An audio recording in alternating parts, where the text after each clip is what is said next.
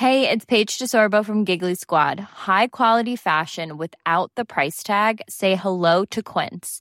I'm snagging high-end essentials like cozy cashmere sweaters, sleek leather jackets, fine jewelry, and so much more. With Quince being 50 to 80% less than similar brands. And they partner with factories that prioritize safe, ethical, and responsible manufacturing. I love that. Luxury quality within reach. Go to quince.com slash style to get free shipping and 365-day returns on your next order. quince.com slash style.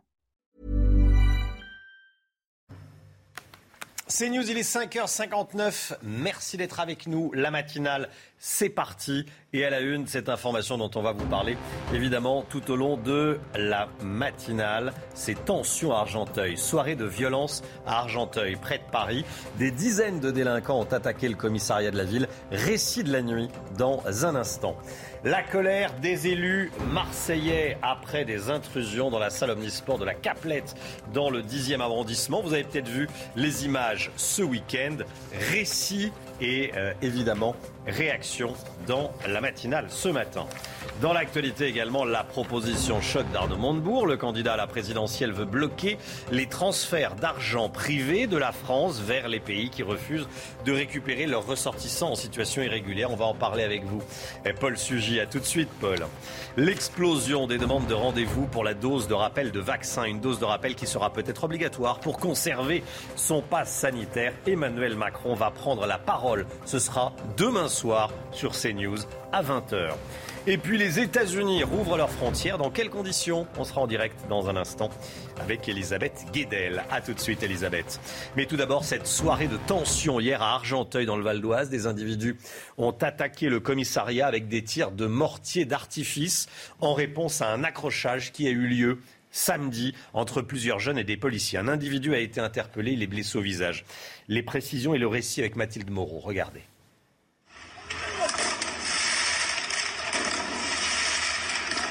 Des tirs de mortier d'artifice contre la police. Les faits se sont déroulés en début de soirée à Argenteuil, en banlieue parisienne. Selon un représentant syndical, 50 à 60 personnes s'en seraient pris aux policiers et au commissariat de la ville. À l'origine de cette attaque, l'interpellation et la blessure au visage d'un individu samedi soir. Un groupe de jeunes s'en était déjà pris aux forces de l'ordre avec des tirs de mortier. Ce qu'il s'est passé hier soir ressemble à un acte de représailles selon ce policier. Euh, donc maintenant on se venge. Voilà, c'est la nouveauté. Écoutez, ben, j'en prends bonne note. Euh, voilà, ça, ça vole pas bien haut malheureusement. Si on va à chaque interpellation, on va avoir euh, être victime nous de, vengeance. Ben, ça me paraît un petit peu surprenant. Donc c'est le prétexte, le prétexte un petit peu facile, j'ai envie de dire, pour s'en prendre aux forces de l'ordre. Des violences de la part des délinquants liées aux opérations de police contre le trafic de drogue, explique ce syndicat. On a euh, souvent des euh, jeunes voyous qui sont mécontents des interpellations qui ont été réalisées quelques heures, voire une journée ou deux auparavant. Par vengeance, bah, il y a des véhicules brûlés, il y a des tirs de mortier, il y a des prises à partie de policiers, voire des menaces. Le retour au calme a eu lieu rapidement dans la soirée après le déploiement d'un dispositif de sécurité important. Voilà, et puis soirée de violence également à Châteaubriand en Loire-Atlantique, Chana. Hein. Oui, les secours intervenaient sur un feu de voiture dans le quartier de la ville aux Roses avant d'être pris à partie par des tirs de mortier d'artifice. Aucun blessé n'est à déplorer. La ville connaît des débordements depuis mercredi dernier. Et puis, en plein palais omnisport de euh, Marseille, des scènes, euh, j'allais dire étonnantes. Euh, regardez ces images. Plusieurs centaines de jeunes se sont introduits ce week-end dans euh, le stade après un appel lancé sur les réseaux sociaux. Hein. Oui, ils ont forcé l'entrée avant d'être délogés par les forces de l'ordre. Un individu a été interpellé pour un coup porté à un policier. Écoutez les détails avec le sujet de Thomas Chama. Il s'était donné rendez-vous sur les réseaux sociaux. Samedi en début d'après-midi, plusieurs centaines de jeunes pénètrent dans le palais Omnisport de Marseille. Quelques minutes plus tard, les forces de l'ordre dispersent la foule à l'aide de gaz lacrymogène. Un policier est blessé et un individu interpellé. On a eu effectivement de nombreuses dégradations, euh, des tags, euh, du, matériel du mobilier qui a été dégradé. On a eu aussi effectivement un fonctionnaire de police qui a été agressé, euh, qui a pris un coup de poing en pleine face. donc oui, effectivement, en pleine journée, bien sûr. Donc ça laisse imaginer le sentiment d'impunité d'une minorité de notre jeunesse ultra agissante. La ville de Marseille annonce déposer plainte dans ce communiqué. Je ne laisserai pas une poignée d'individus immatures donner en toute impunité pour quelques secondes de buzz une image dégradée de notre ville que plus personne ne souhaite voir aujourd'hui, alors que tant d'efforts sont engagés pour faire de nos équipements sportifs la fierté de notre ville. Désormais, les enquêteurs tentent d'exploiter les images des réseaux sociaux et des caméras de vidéosurveillance pour retrouver les instigateurs de cette intrusion. Voilà, et on sera à 7h50 avec Sébastien Gibraïel, qui est adjoint au maire de Marseille en charge du sport. Il réagira à ces violences. Il a choisi la matinale de CNews pour euh, parler euh, ce matin. Arnaud Montebourg décide de taper au portefeuille. Euh, ce sont ces mots. Le candidat à la présidentielle veut sanctionner les pays qui refusent de récupérer leurs ressortissants visés par une mesure d'expulsion. Paul Sugy, Arnaud Montebourg souhaite taper fort et il va sur le terrain de l'immigration. Hein. Oui, alors il va sur le terrain de l'immigration, effectivement, il propose cette mesure, donc qui était déjà un petit peu dans le débat d'idées, puisque comme euh, euh, ils l'ont rappelé euh, juste après son intervention sur le grand jury, Éric Zemmour comme Marine Le Pen avaient déjà euh, proposé cette même idée. Le principe, hein, c'est que euh, on bloquerait les transferts d'argent euh, des migrants qui vivent en Europe, en l'occurrence même en France, vers leurs familles dans les pays d'origine, si ces familles vivent dans des États qui n'appliquent pas les règles, c'est-à-dire qu'en fait qui refusent de récupérer les clandestins que la France veut expulser. L'idée, c'est donc de frapper au portefeuille, sachant que ces aides sont très importantes pour un certain nombre de pays en développement qui sont source d'émigration vers l'Europe importante. On les chiffrait jusqu'à 540 milliards de dollars sur l'ensemble des pays du monde euh, l'an dernier. À peine moins qu'en 2019. Hein, c'est normal, c'est la crise, il y a un peu moins de transferts. Mais finalement, la baisse des transferts a été bien moins importante que ce que craignait euh, la Banque mondiale. Et ce volume total de transferts représente maintenant plus que la somme des investissements à l'étranger et des aides d'État dans ces pays. C'est donc en fait une des principales sources de financement pour certains de ces pays. dans certains d'entre eux, ça va atteindre jusqu'à un tiers du montant du produit intérieur brut. C'est dire l'importance de ces transferts d'argent. C'est donc une mesure certes de chantage, mais qui peut être très efficace. Paul Sugy, merci Paul. Euh, les associations humanitaires tirent le signal d'alarme. L'hiver va être compliqué pour beaucoup de personnes. Le froid et l'immigration font craindre une catastrophe euh, sanitaire, en tout cas humanitaire il y a de plus en plus de migrants qui vont au resto du cœur euh, et ils tentent de s'organiser comme ils peuvent. Reportage d'Antoine Estève. Sid Ahmed est réfugié du Sahara occidental. Avec son petit garçon de 4 ans, il vient chercher de quoi nourrir sa famille. Je passe ici pour euh, chaque 15 jours. Je touche l'alimentation pour les enfants, pour euh, la femme. il y a beaucoup euh, les jeunes, pas de bergement. Ici, j'ai toujours passé ici pour la résidence de cœur, pour l'inscription. Les associations humanitaires font face à une explosion du nombre de bénéficiaires des aides alimentaires. Ici, ils reçoivent beaucoup de personnes qui ont souffert de la crise économique liée à la Covid-19, mais aussi de nombreux migrants qui poussent la porte affamés après plusieurs mois d'exode. Il y a effectivement euh, beaucoup l'Afrique, mais parmi les bénéficiaires, on voit aussi des, personnes des pays de l'Est hein. euh, et des personnes venant de pays qui sont euh, intégrés à l'Europe, comme la Bulgarie, la Roumanie. Dans les points de distribution, on sert tout le monde sans poser de questions. L'accueil est inconditionnel, il n'y a pas de difficulté à pousser la porte des restos, il y aura un accueil, il n'y aura pas de jugement. Voilà, ça c'est une idée importante que l'on doit véhiculer, nous, au resto. Dans ce local du sud de Bordeaux, les Restos du Cœur accueillent déjà plus de 700 familles chaque semaine. Mais cet hiver, avec un nouvel afflux de réfugiés, ce nombre pourrait doubler avant le mois de décembre. C'est un dysfonctionnement qui est passé entre les mailles du, filet de l'éducation nationale. Un homme de 50 ans condamné à plusieurs reprises pour agression sexuelle, un délit qui euh, l'empêche d'exercer auprès des mineurs. Et pourtant, il a travaillé trois semaines dans une école près de Nantes. Hein. Oui, démasqué, il a été démasqué par la direction de cet établissement. Il a été condamné à une peine de jour amende par le tribunal correctionnel de Nantes. Alors comment une telle erreur est possible? Nous avons posé la question à Georges Fenech, ancien magistrat. Il y a eu une négligence au moment du recrutement par l'école en question qui aurait dû euh, se procurer euh, le casier judiciaire. Un maire peut parfaitement, euh, ou une école peut parfaitement s'informer auprès de la préfecture pour savoir si un individu est bien inscrit au fichier FIGES. Il se trouve que cet individu, lui, a été condamné avant 2004, précédemment, et donc il n'était pas inscrit au FIGES. Mais des faits de ce genre, aujourd'hui, ne pourraient plus normalement se produire Un grave accident hier soir sur l'autoroute A7 à hauteur de Salon de Provence. Regardez les images, 21 personnes impliquées, 16 blessés, dont 6 graves. Deux minibus et un camion Ben sont entrés en collision vers 18h30. Hein, Chana Oui, les trois véhicules ne transportaient pas d'enfants, précisent les pompiers des Bouches du Rhône. Depuis, la circulation a repris sur toutes les voies, mais restez prudents sur les routes. 61% des piétons traversent malgré le fait que le feu soit vert pour les voitures et euh, rouge pour les piétons. C'est le chiffre euh, qu'on met en avant euh, de la dernière étude d'Opinionway pour MMA. ce n'est pas un secret, les piétons sont parfois imprudents. Hein. Oui, il y a ceux qui traversent en dehors des clous ou encore ceux qui regardent leur téléphone en traversant. Tous ces comportements vous paraissent peut-être anodins, mais ils ne sont pas sans conséquences. Selon cette même étude, 391 personnes ont été tuées l'an dernier. Alors faites attention. Bon, quand le petit bonhomme est rouge, qui traverse autour de la table? Moi, ça m'est arrivé. ça m'arrive encore. Si je vois personne, ça, m'arrive, mais je fais vraiment attention. Oui, bon, bah bon, le problème, c'est surtout les, gens qui traversent en ayant leur téléphone comme ça et sans regarder ni à droite ni à gauche. Non, le problème, c'est l'autre. Parce que vous êtes en train de dire que vous. Oui, non, non, mais ça m'arrive rarement. Eric est un peu plus. Non, mais moi, ce que je trouve pas normal, ce sont les vélos qui passent au rouge et les trottinettes. C'est ça le danger. Les voitures font plus attention qu'avant, il faut reconnaître, mais par contre, les trottinettes, Alors, c'est un foutoir. Ah bah dans les grandes villes, depuis qu'il y a le vélo et, les trottinettes, euh, il n'y a pas un vélo qui respecte les, les, les, dire les limitations de vitesse. Si, mais en tout cas, les, feux rouges. Tiens, un cycliste, Paul Sugy, vous respectez, vous arrêtez au feu rouge ou pas qu'en présence de mon avocat. Donc vous arrêtez pas au feu rouge. Bah voilà. Après, il y a quand même beaucoup de feux aussi où les vélos peuvent tourner maintenant sans respecter le feu lorsqu'ils tournent juste à droite. Hein. Ah, quand même. Oui, oui effectivement. toujours on envoie aller, aller, tout droit. On en voit aller tout droit. Euh, Pierre Chasseret, délégué général de l'association 40 millions d'automobilistes, chroniqueur sur CNews dans la matinale. C'est votre nouveau rendez-vous auto automobiliste 7h20 avec Pierre Chasseret. Un chiffre ce matin, 63 000. C'est le nombre de prises de rendez-vous sur Doctolib après l'annonce de l'allocution présidentielle de demain soir. Hein.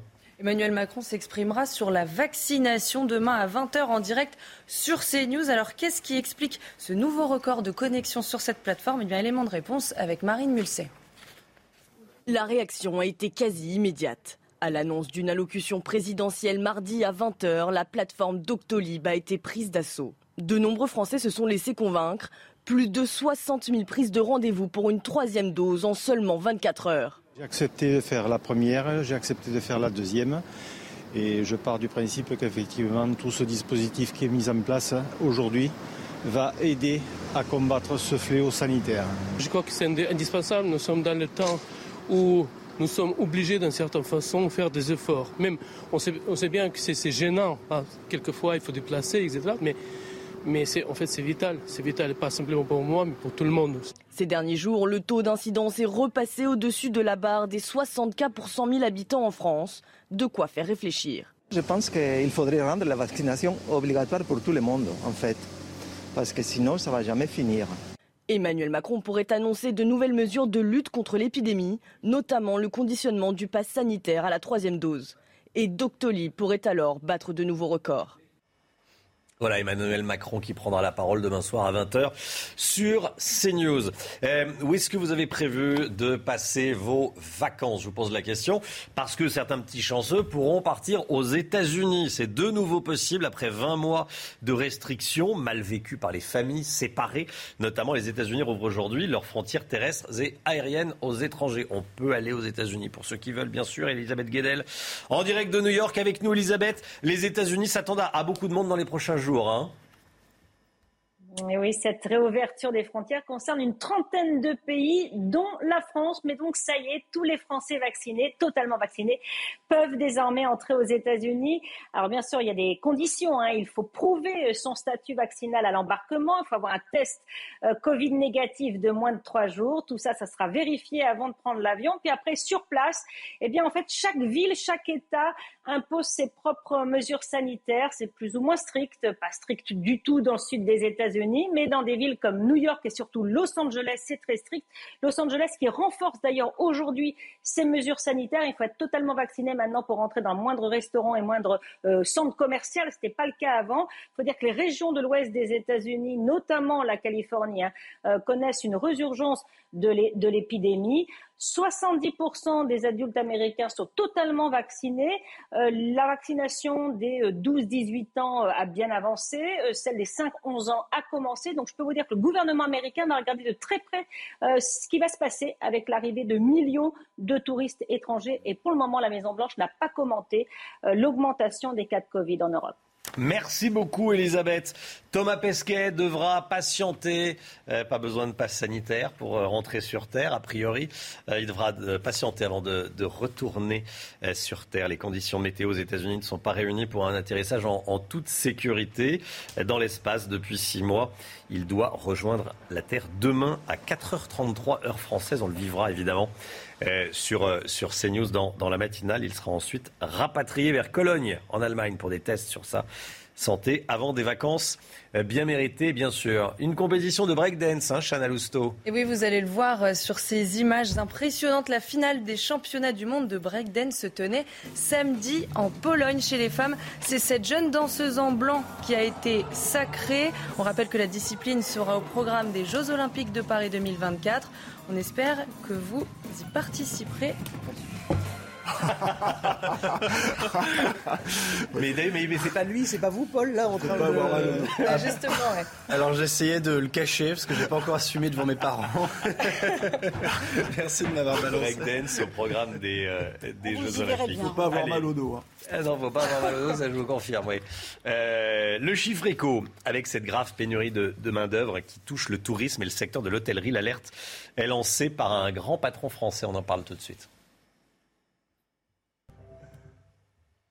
Pénurie de main-d'œuvre dans le secteur de l'hôtellerie. C'est le patron euh, d'accord, le géant français de l'hôtellerie qui euh, tire la sonnette d'alarme, comme on dit. Hein. Absolument, oui, l'un des grands patrons des six grands groupes hôteliers dans le monde. Alors, le chiffre, c'est 200 à 300 000. Voilà son évaluation pour la France. Hein, le nombre de, personnes qui manquent aujourd'hui dans le secteur de la restauration et de l'hôtellerie. D'ailleurs, chiffre confirmé par la Banque de France. Hein, 300 000 emplois qui sont à pourvoir en France dans ce secteur.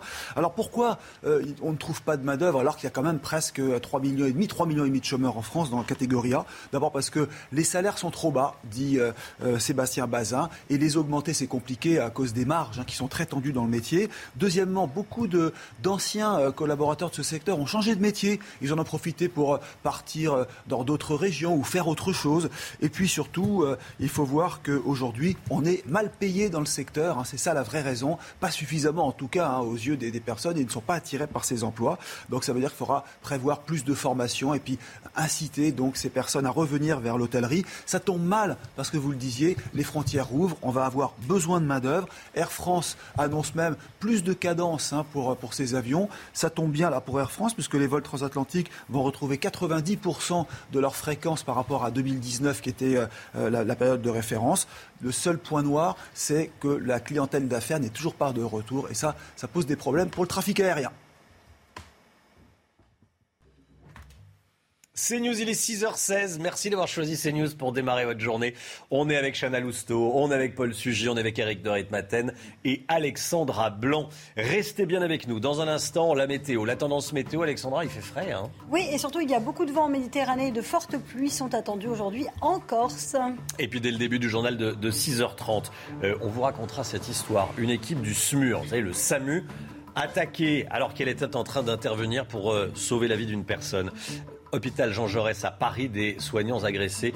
Restez bien avec nous eh, dans la matinale CNews. A tout de suite. CNews, il est 6h24. Le sport, Rennes a mangé tout cru. Lyon, hier soir, victoire 4-1 dans un stade foot bonheur. Hein. Et oui, Gaëtan Laborde ouvre le score de la tête sur corner. Six minutes plus tard, Amari Traoré creuse l'écart avec cette frappe puissante. Le latéral Adrien Truffert enterre les espoirs des Gones à la 76e minute de jeu. Le joueur de 19 ans s'offre même un doublé quelques instants plus tard. Rennes est 5e de Ligue 1, Lyon 7e. Voilà, Lyon humilié par Rennes hier soir. Et puis de la Formule 1, c'est Max Verstappen qui creuse son avance en tête du championnat du monde. Et oui, le pilote s'est imposé lors du Grand Prix du Mexique diffusé sur Canal+. Le néerlandais a devancé son principal concurrent, le pilote Lewis Hamilton. Mark Verstappen compte 19 points d'avance sur le Britannique à 4 Grands Prix de la fin de la saison.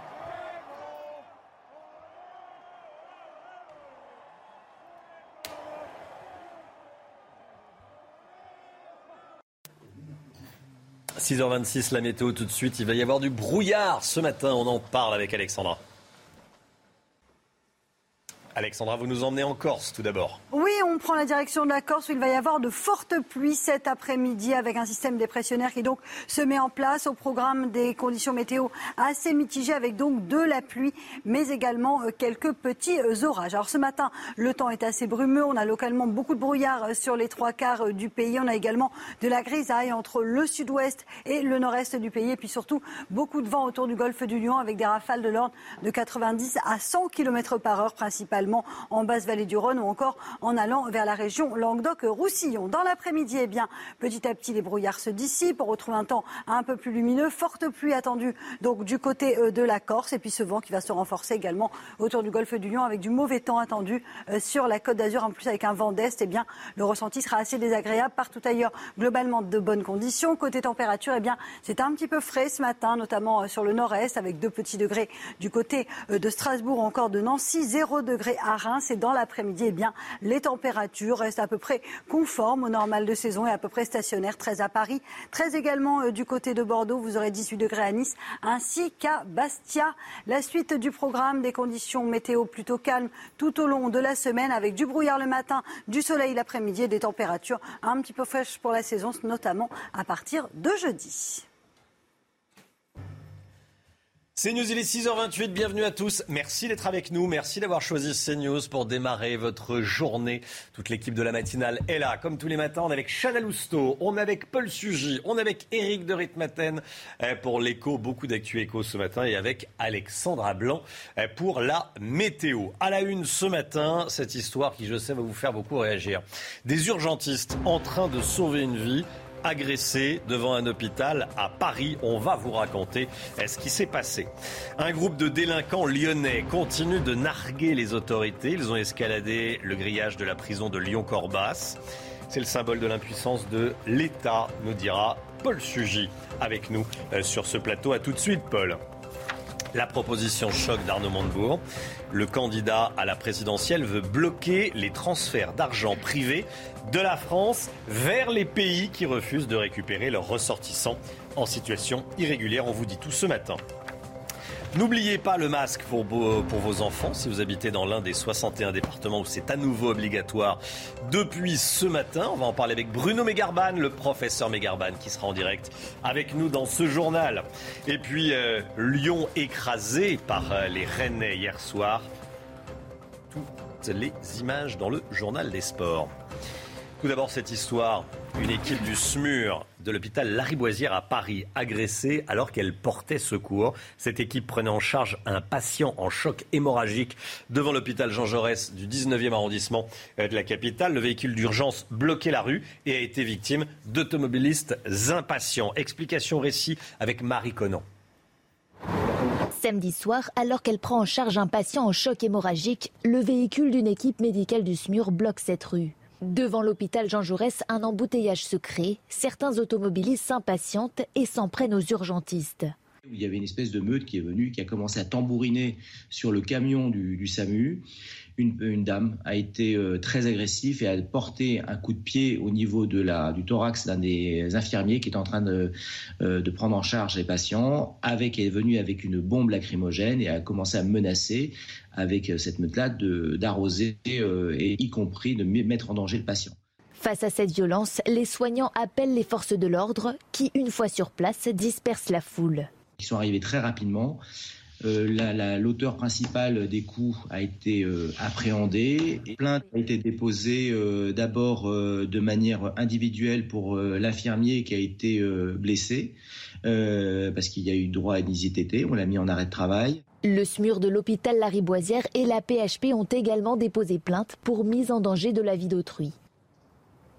Nouvelle provocation de ce groupe de délinquants à, Lyon après les rodéos à moto ou l'envahissement du groupe Ama Stadium. Vous savez, on vous a montré euh, les images. Eh bien, euh, le groupe de délinquants, euh, les Dalton, a passé un nouveau cap. Ils ont escaladé le grillage de la prison de Lyon-Corba avant de se diriger vers l'enceinte de la prison et de jeter un colis. Vous le voyez sur ces images ils se sont filmés, évidemment. Euh, Paul Sugy, c'est le symbole de l'impuissance de l'État. Euh, ils font des rodéos en plein centre-ville.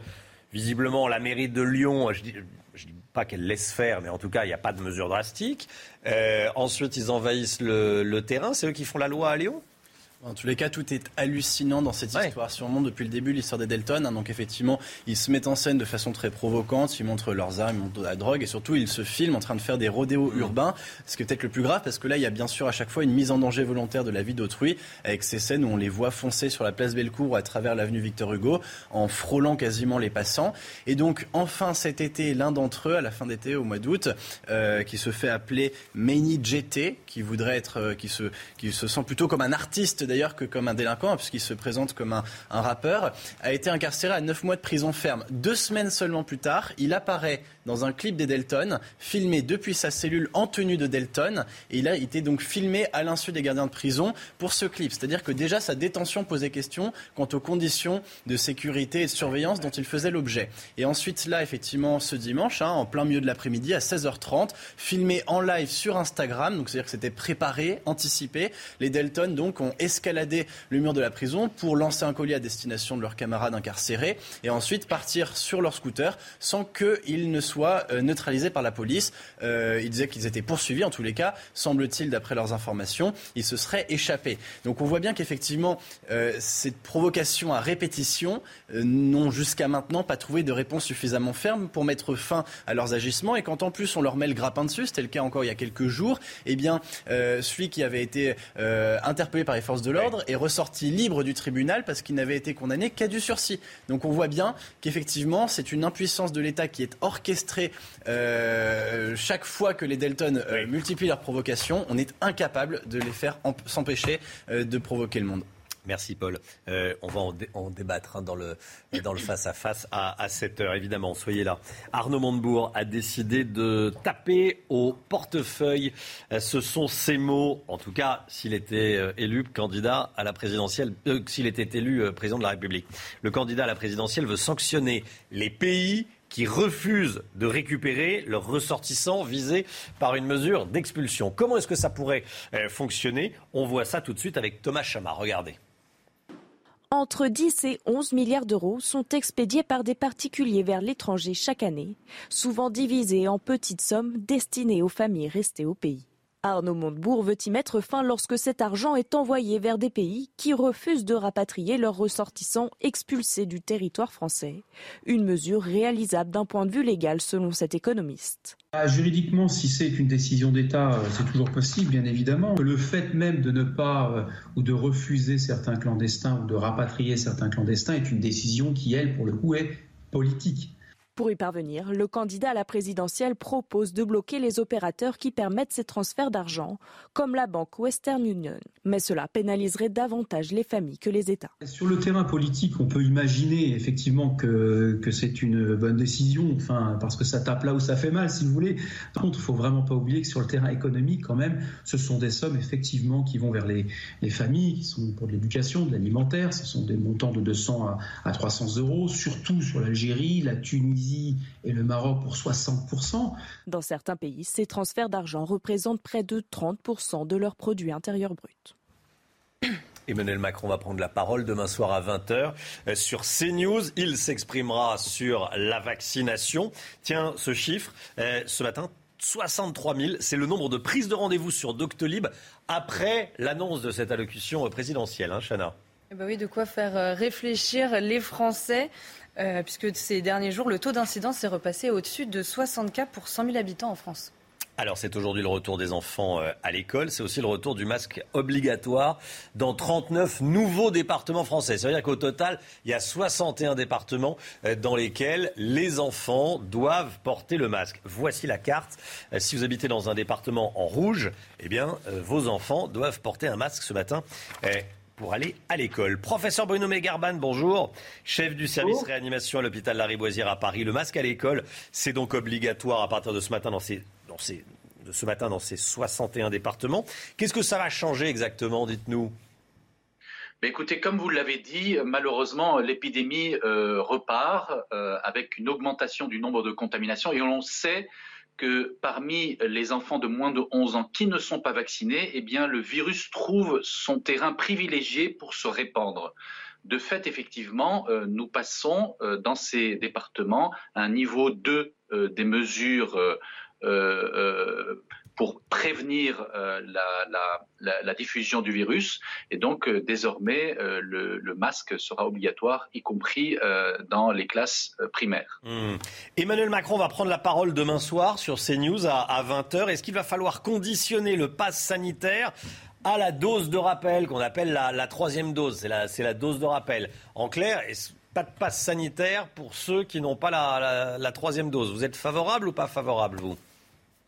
Alors, je dirais à terme, oui. Probablement, ça ne sera pas encore le cas parce qu'on voit effectivement que de façon spontanée, euh, après avoir bien compris la réalité des choses, l'importance de cette troisième dose, eh bien, beaucoup de personnes s'inscrivent pour euh, se faire cette dose de rappel. À nouveau, euh, il s'agit d'un schéma de vaccination. Ce n'est pas une décision politique ou une nouvelle vaccination. Simplement pour compléter euh, sa protection contre euh, le virus, eh bien, il est désormais euh, démontré de façon de plus en plus claire qu'il faut une troisième, une dose de rappel, pardon, à peu près à partir du sixième mois après la deuxième injection. les études semblent montrer que lorsque l'on reçoit cette dose dite booster, eh bien, on multiplie par 20 euh, euh, sa protection contre le risque de faire une forme grave de maladie, hmm. alors que malheureusement, avec le temps, cette protection semble diminuer. Au bout de combien de temps elle diminue? Alors, à partir du 6-7e mois, il y a une certaine diminution. Euh, on, pense qu'effectivement, on passe d'un niveau de protection de l'ordre de 9 à un niveau de protection de l'ordre de 3. Il faut dire que la vaccination reste extrêmement efficace, mais cette protection peut-être perd un tout petit peu chez les personnes les plus âgées, les personnes immunodéprimées, les personnes avec comorbidité, celles exactement pour lesquelles aujourd'hui, hmm. eh bien, dose de rappel est indiquée par les autorités sanitaires en France. Professeur Melgarban, si on se croisait en présentiel, euh, on se serrerait peut-être la main. Euh, euh, de, de, nombreuses personnes refont la bise. Est-ce qu'il faut se méfier? Parce que l'épidémie euh, repart à la hausse Est-ce qu'il faut, est-ce qu'elle repart pas à la hausse justement parce qu'on euh, se serre la main, on se refait la bise? Oui, vous avez raison. Effectivement, c'est le, probablement le facteur principal euh, de redémarrage de l'épidémie, c'est-à-dire la baisse du respect des mesures barrières. Je crois que le président de la République va d'abord rappeler ce principe. Il y a aussi la température qui baisse, le fait qu'on rentre plus à l'intérieur, qu'on ferme les fenêtres. Euh, que les activités euh, sont, euh, économiques, sociales sont au maximum. Et donc tout ça favorise la diffusion du virus. Donc il va, je pense, rappeler d'abord les mesures barrières. Deuxièmement, et c'est un point très important, rappeler la nécessité de la vaccination, car encore environ un million de personnes adultes à haut risque de faire une forme grave n'est toujours pas vaccinées. Et donc c'est la principale cible du virus ce sont essentiellement ces personnes que l'on voit à nouveau revenir dans les services de réanimation. Et puis évidemment, euh, faire un point sur la troisième dose. Mmh. Je ne pense pas que ce stade-là, il le conditionne euh, au pass sanitaire, mais on verra. On verra, on verra. Euh, professeur, je voulais vous parler également de ce dont on euh, parlait au début du journal, euh, à savoir l'agression d'une équipe du SAMU de la Riboisière, votre hôpital, devant un autre hôpital, Jean Jaurès. Ils étaient en pleine intervention, en train de sauver une vie, et une, notamment une automobiliste, s'est montrée extrêmement agressive et, a agressé l'équipe. Qu'est-ce que ça vous inspire Être urgentiste en intervention, ça ne protège plus? Oui, vous avez raison. Malheureusement, un certain nombre de personnes ont perdu le respect euh, les, bases du civisme et, on voit de plus en plus euh, d'agressions. Alors ici, c'est carrément dans la rue auprès d'une équipe du SMUR, mais à l'hôpital tous les jours, euh, nous sommes victimes d'insultes, de gestes violents, de menaces de, et, donc, euh, y compris avec des patients hospitalisés, parfois en réanimation, certaines familles sont extrêmement agressives, malgré toutes les explications qu'on fournit, malgré le fait qu'on s'occupe, euh, on va dire, 24 heures sur 24 euh, de leurs membres de la famille, ils sont quand même capables de nous menacer. Et donc, effectivement, désormais, nous avons reçu les consignes très strictes de porter immédiatement plainte euh, devant toute euh, menace. Et d'ailleurs, immédiatement, euh, les visites sont interdites où les personnes qui agressent sont immédiatement sorties par les vigiles de l'hôpital. Je crois que malheureusement aujourd'hui la violence est partout dans la société, y compris dans le milieu que l'on pensait protéger, c'est-à-dire l'hôpital. Oui. Effectivement, et je sais qu'on est nombreux à être choqués. Euh, on est nombreux à être choqués de voir que des, urgentistes en intervention se font agresser. Il faut quand même avoir euh, une sacrée dose de violence en soi, voire de bêtises pour faire ça. Merci beaucoup, professeur. Professeur Megarban, en direct avec nous dans la matinale. Bonne journée à vous. Merci d'avoir été euh, avec nous ce matin. Le crack à Paris. Jean-Marc Morandini sera en direct de la Porte de la Villette pour une émission exceptionnelle. Aujourd'hui à, 10h30, il sera euh, autour du square où des dizaines de toxicomanes sont parqués depuis euh, la fin du mois de septembre. Y a-t-il une solution pour ces consommateurs de dans la, de crack dans la capitale? Il y a d'un côté euh, les riverains qui n'en peuvent plus et de l'autre les toxicomanes qui dénoncent leur situation à quelques semaines de l'hiver. Reportage exceptionnel tourné en caméra discrète par nos équipes. Regardez. Installés dans ce square depuis six semaines, des dizaines de toxicomanes vivent dans des conditions qu'ils qualifient d'insalubres. On vient, on voit toute une maison. On a des pères, on a des frères, on a des.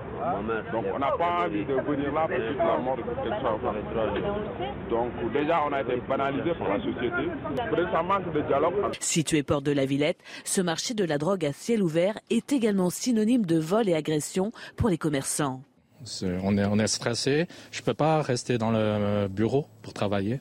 Donc, euh, dès que je rentre dans le bureau, il y a quelqu'un dehors. Ben, la caissière m'appelle euh, toutes les cinq minutes. Il me fait sonner mon, mon téléphone. Je dois sortir euh, pour surveiller le magasin. Je fais le vigile, quoi, au lieu de de responsables de magasin. Une insécurité également grandissante pour les riverains, comme en témoigne cette lycéenne. Je sors de chez moi, je me fais agresser, on m'interpelle. Ce sera quoi à 8h du matin? Ce sera quoi à 18h Parce que là, l'hiver arrive, il fera nuit. Moi, je suis terrorisée, hein. je ne peux pas faire ça. Je ne peux pas aller en cours avec des toxicomanes qui m'agressent le matin et le soir quand j'entre des cours. Cette situation dénoncée par les maires d'Aubervilliers, Pantin et du 19e arrondissement de Paris n'a toujours pas trouvé d'issue favorable. La mort par overdose d'une jeune femme la semaine dernière relance l'urgence d'une mise à l'abri des toxicomanes. Voilà, Jean-Marc Morandini dans le secteur de la Porte de la Villette ce matin pour une émission exceptionnelle en direct sur CNews, Morandini Live. Une baleine de 15 tonnes s'est échouée ce week-end dans le port de Calais. Le cétacé de 19 mètres s'est approché euh, trop près des rochers. Il n'a pas pu échapper au retour euh, violent des, vagues. C'est une femelle, hein, Chana. Hein oui, une femelle âgée d'une trentaine d'années et elle n'a pas survécu. L'animal sera tracté dans la journée avant d'être autopsié demain. Voilà, une baleine de 15 euh, tonnes. Allez, le sport tout de suite et les Lyonnais qui pleurent ce matin. Hein. Rennes a mangé du lion hier soir. Hein. Et oui, victoire 4 à 1, un stade fou de bonheur. Gaëtan Laborde ouvre le score de la tête sur corner. Regardez, six minutes plus tard, c'est Amari Traoré qui creuse l'écart avec cette frappe puissante. Le latéral Adrien Truffert enterre les espoirs des Gaunes à la 76e minute de jeu. Regardez. Et puis le joueur de 19 ans s'offre même un doublé quelques instants plus tard. Rennes est 5e de Ligue 1, Lyon 7e. 7h moins le quart, 6h45, l'instant musique comme tous les matins. Ce matin, on vous propose d'écouter Zaz, le dernier titre de Zaz, le dernier clip, Le Jardin des larmes, à la fois poétique et, violent. Zaz.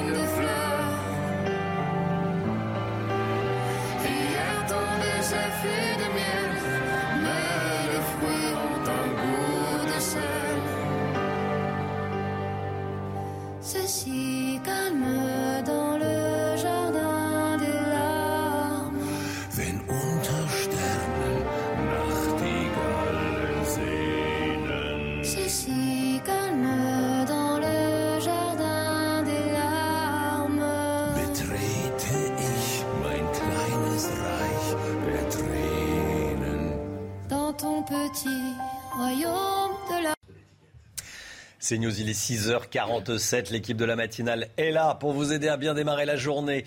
Euh, restez bien avec nous sur, euh, sur CNews. Dans un instant, la politique. On va revenir sur cette proposition choc d'Arnaud Montebourg qui veut interdire les transferts d'argent privés euh, de la France vers les pays qui refusent de récupérer leurs ressortissants que la France veut expulser. On va en parler avec vous, Paul Sugy, dans, dans un instant. Et puis, dès le début du journal de, de 7 h cette soirée de tension à Argenteuil, près de Paris, des individus violents ont tiré euh, des mortiers d'artifice sur le commissariat. On va vous montrer ce qui s'est passé. Restez bien avec nous sur CNews. À tout de suite. CNews, 6h54, la politique avec vous, Paul Sugy. Paul, Arnaud Montebourg a suscité un tollé hier à gauche. Euh, et pas que, en proposant de faire pression sur les pays d'origine euh, des migrants, en bloquant les transferts d'argent des migrants vers ces pays. Hein. Oui, c'est ça, effectivement, un Romain bien résumé. Euh, en un mot, la proposition du candidat qui était l'invité du grand jury euh, de RTL, LCI et Le Figaro est très simple. Le but, c'est d'empêcher euh, ou de bloquer temporairement ces transferts d'argent assez importants, donc des migrants qui vivent en Europe vers les pays d'origine, les familles qui vivent dans les pays d'origine, pour les pays qui ne jouent pas le jeu, c'est-à-dire qui refusent que la France expulse des clandestins, bloquant ainsi donc la politique de reconduction à la frontière de l'immigration clandestine. C'est une mesure qui est coercitive, qui serait euh, supposé faire plier ces gouvernements récalcitrants, notamment en faisant pression sur les banques, notamment Western Union, qui est la plus utilisée par ces familles. Voilà. En quoi consistent ces, transferts d'argent? Alors on parle de migrants, mais en fait, c'est toutes les personnes en situation irrégulière. Hein, voilà. Alors oui, alors les transferts d'argent, c'est tous les migrants et pas seulement les, clandestins, mais donc euh, ce sont ce qu'on appelle la remise migratoire. Euh, ce sont des versements, souvent des petites sommes, mais versées de façon régulière, généralement tous les mois, euh, et qui constituent un financement très important pour les familles vivant dans des pays en développement. C'est un droit hein, qui est garanti par plusieurs traités internationaux et par le Conseil de l'Europe et qui atteint un volume phénoménal puisqu'on parle de 540 milliards de dollars sur la seule année 2020, c'est-à-dire en fait plus que la somme à la fois des investissements directs à l'étranger dans ces pays et des aides d'État euh, pour le développement. Et donc le montant de, ces transferts a un petit peu baissé avec la crise, mais moins que ce que redoutait la Banque mondiale. Dans certains pays, le montant de ces transferts représente même presque un tiers du produit intérieur brut. C'est dire donc si ces aides jouent un rôle économique important euh, pour ces pays euh, à forte émigration. C'est une manne financière pour des États qui sont souvent dans le besoin, mais un petit peu ambivalente puisqu'elle est incertaine, elle est très sensible aux crises. Et d'ailleurs, la Banque mondiale a bien montré que ces pays avaient du mal à se sevrer, ce qui crée bien sûr des difficultés. Et puis, autre problème aussi, c'est que ces transferts euh, constituent, bon, alors bien sûr, une certaine fuite d'argent pour les pays européens, mais surtout, c'est une aide informelle non fléchée, puisqu'elle va directement dans la poche des familles et qu'on ne sait pas ce qu'ils en font. Et d'ailleurs, on sait que dans certains pays à forte euh, proportion de euh, population musulmane, ça peut servir parfois à financer des investissements collectifs comme des mosquées. et il y a eu plusieurs scandales, des endroits où il y avait par exemple un islamisme radical qui était financé au fond grâce à l'argent gagné sur le sol européen. Alors Jean-Luc Mélenchon a réagi dans un communiqué dénonçant une mesure cruelle oui, alors effectivement, la proposition de euh, Arnaud Montebourg a fait beaucoup réagir à gauche. Jean-Luc Mélenchon a réagi, d'autres encore, par exemple au micro de Pierre Lepelletier, mon collègue au Figaro, le sénateur Rachid Temal, a également déploré euh, je cite, avec sa mesure, c'est la première fois qu'on condamne un peuple innocent à la place d'un régime qu'il estime coupable. Alors, pardon monsieur le sénateur, mais on n'a pas dû lire les mêmes livres d'histoire. Parce que euh, du blocus de Berlin aux sanctions économiques contre l'Iran, en passant peut-être, euh, tiens, par exemple, par les mesures de rétorsion qui ont été prises par l'Europe euh, face au protectionnisme des Américains, chaque fois quand on veut s'en prendre à un régime que l'on estime coupable sans lui faire directement la guerre, on touche au portefeuille du peuple. Mmh. Et d'ailleurs, quand on fait la guerre pour de bon, la chair à canon, c'est aussi le peuple. Donc, n'en déplaise aux bonnes consciences effarouchées, il paraît invraisemblable qu'on puisse contraindre les pays qui rechignent à permettre le retour de leurs ressortissants clandestins euh, sans employer un jour des moyens coercitifs qui vont affecter d'une façon ou d'une autre les populations.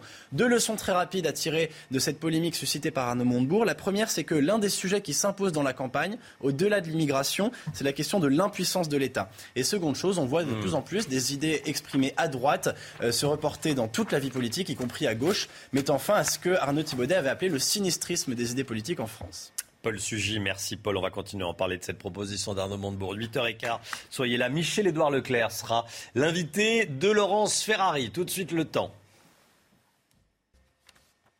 Et Alexandra, vous nous emmenez dans les Alpes. Oui, regardez les Alpes vues du ciel avec d'excellentes conditions hier en fin euh, d'après-midi. On avait globalement du soleil et des températures toujours relativement douces pour la euh, saison avec donc les sommets alpins qui euh, retrouvent leur, euh, leur, leur, enneigement avec donc la neige qui est tombée la semaine dernière. Alors ce matin, un temps très brumeux, très nuageux une nouvelle fois avec donc de la pluie, mais également beaucoup de nuages entre le sud-ouest et le nord-est. On a du brouillard également euh, sur le nord ou encore en allant vers la Bourgogne et la Franche-Comté. Puis regardez autour du golfe du Lion, plein soleil avec néanmoins le maintien du Mistral et de la Tramontane dans l'après-midi. Toujours beaucoup de vent autour du golfe du Lion, entre la basse vallée du Rhône et le Languedoc-Roussillon. On retrouve un temps un petit peu plus lumineux, notamment entre la Bretagne, le bassin parisien ou encore le nord du pays. Et toujours un petit peu de brouillard entre les régions centrales et les Savoies. Les températures, températures plutôt fraîches ce matin, 0 degré en moyenne euh, pour Reims, 2 petits degrés à Nancy ou encore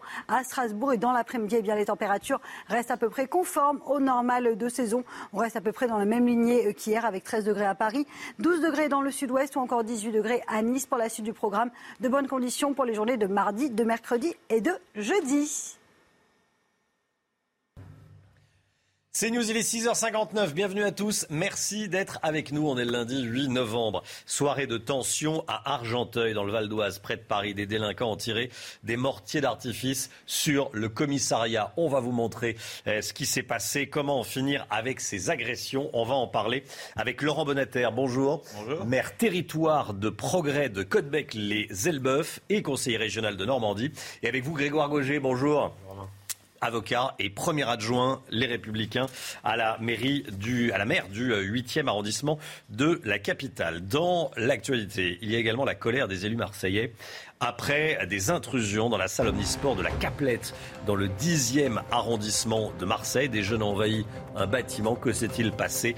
On va vous raconter. Et puis, la proposition choc d'Arnaud Montebourg. Le candidat à la présidentielle veut bloquer les transferts d'argent privé de la France vers les pays qui refusent de récupérer leurs ressortissants en situation irrégulière. Une soirée de tension hier soir à Argenteuil dans le Val d'Oise.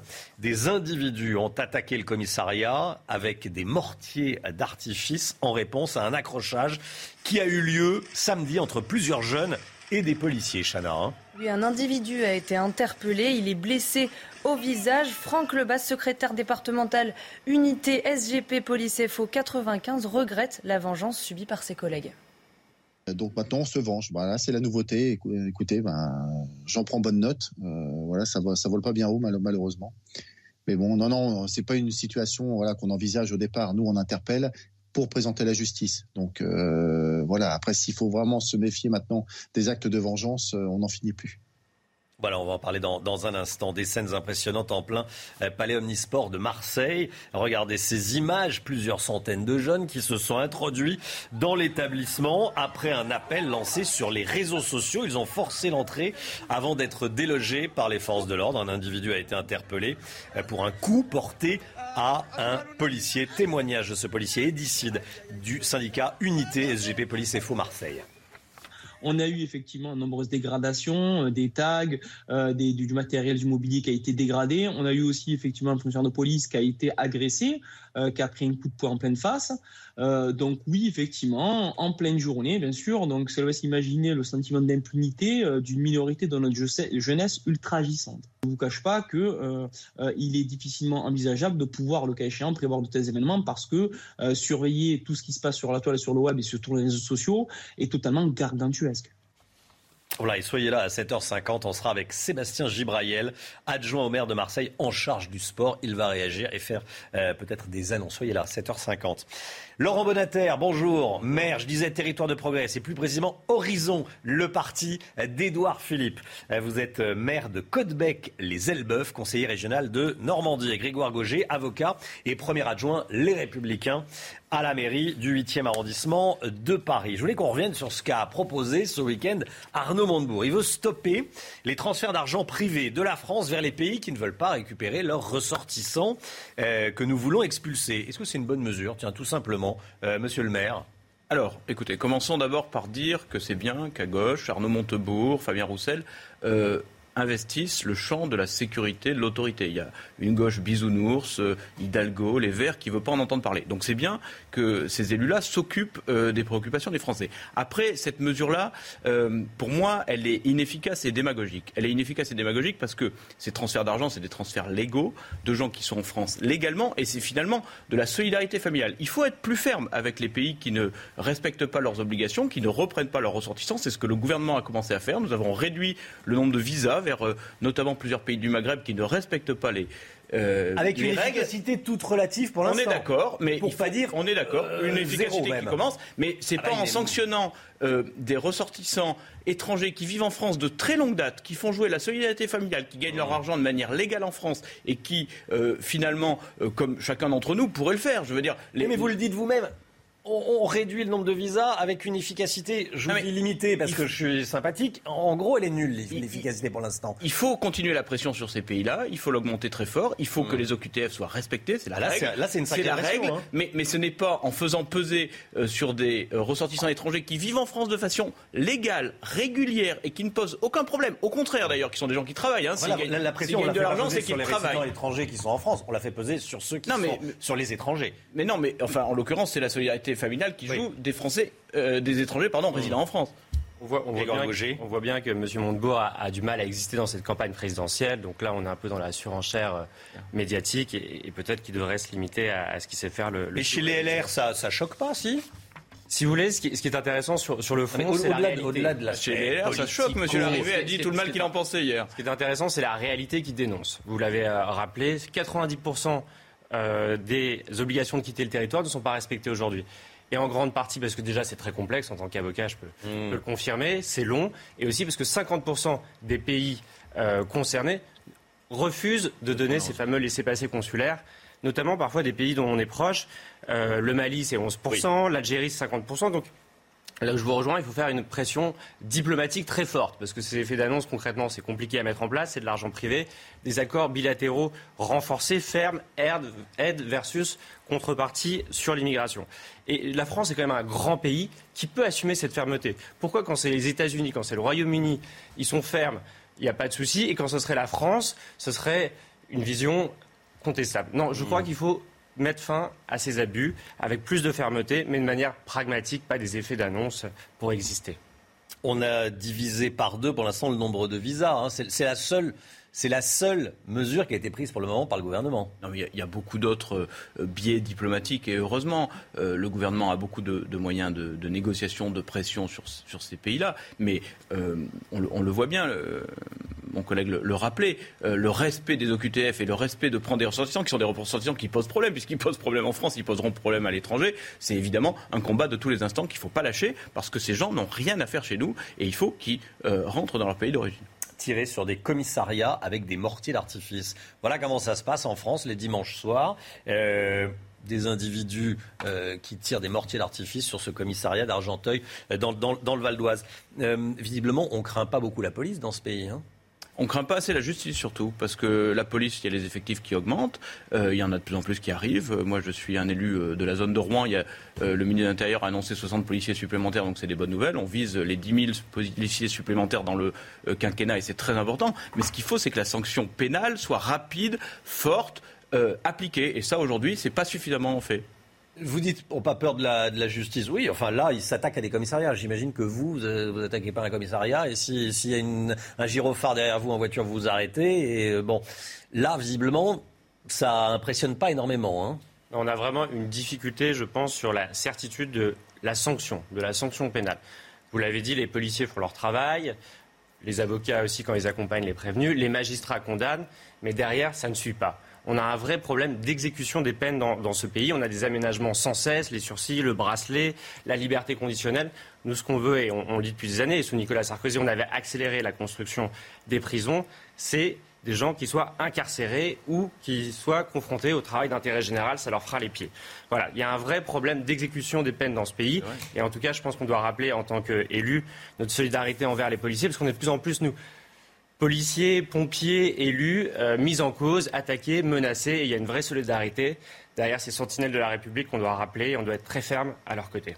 Là, c'est euh, Argenteuil, c'est la banlieue parisienne. Il y a, des problèmes de ce type également enfin, partout en France, également en Normandie Non, pas partout. Il y, a, il y, a, quelques endroits en Normandie où il y en a, mais il ne faut pas euh, caricaturer non plus. Il n'y a pas des problèmes de ce type partout en France. Il y a énormément, énormément de quartiers, y compris des quartiers d'habitat populaire. on s'entend dans toutes les régions. Dans toutes les régions.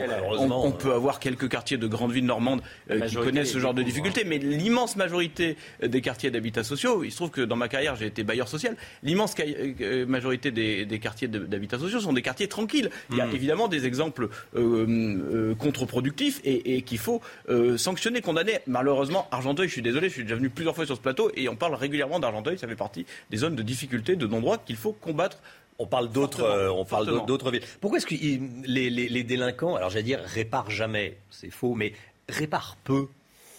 On, on en attrape, ils peuvent aller laver, aller remettre une vitre, aller passer un coup de balai. Euh, ça aussi, on pourrait peut-être les filmer en, train de, en train de, passer un coup de balai ou de, ou de gratter le mur. Il y, a... il, y a... des outils qui existent. Et pour euh, compléter ce que disait mon collègue à juste titre tout à l'heure, euh, il faut à la fois interpeller, sanctionner très vite, et il faut surtout plus de moyens dans les prisons parce qu'il faut éviter que ces petits délinquants, qui sont des délinquants bêtes, idiots, mais qui ne sont pas encore connectés au grand banditisme, aillent en prison tout de suite au contact du grand banditisme pour se connecter à des réseaux beaucoup plus dangereux et beaucoup plus graves.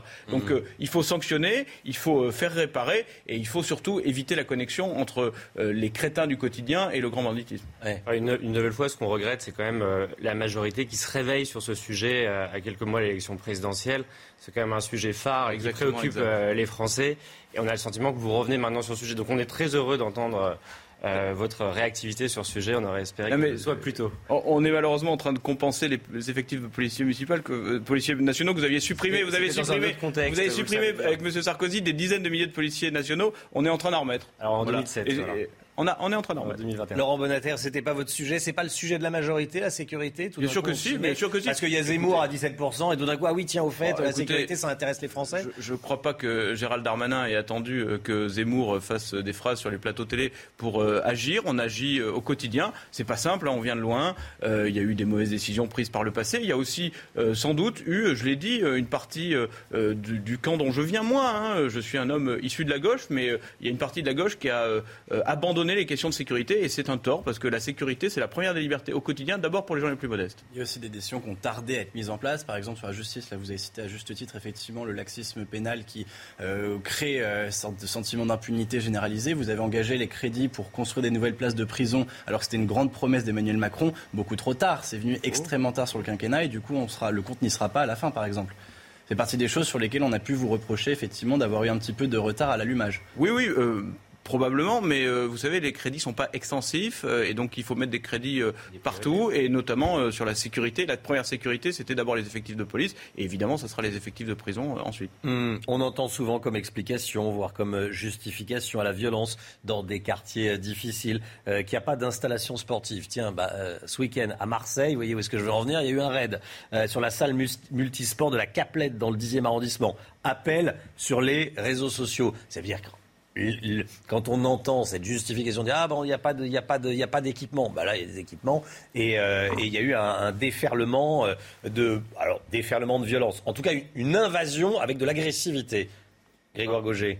Non mais vraiment c'est quand même c'est quand même choquant parce qu'on met tous les moyens qu'il faut dans nos équipements sportifs ça coûte des fortunes en, ça charge hein. des sports et, après tout ça est, balayé euh, par des jeunes qui, qui, qui, qui, font les imbéciles. Mais ça, ça, ça rappelle quoi? C'est toujours, on parlait de la sanction pénale tout à l'heure. Moi, je pense qu'il faudrait qu'on aille aussi sur le sujet de la sanction financière. Parce qu'au bout d'un moment, euh, tous ces petits jeunes, euh, on le sait, hein, les parents viennent même plus les chercher parfois au commissariat, nous disent euh, les policiers sur, le terrain. Donc il faut sanctionner les enfants et les parents. Il y en a marre de cette culture de l'excuse. On sait que parents, c'est un métier difficile, surtout quand on est dans ces quartiers-là.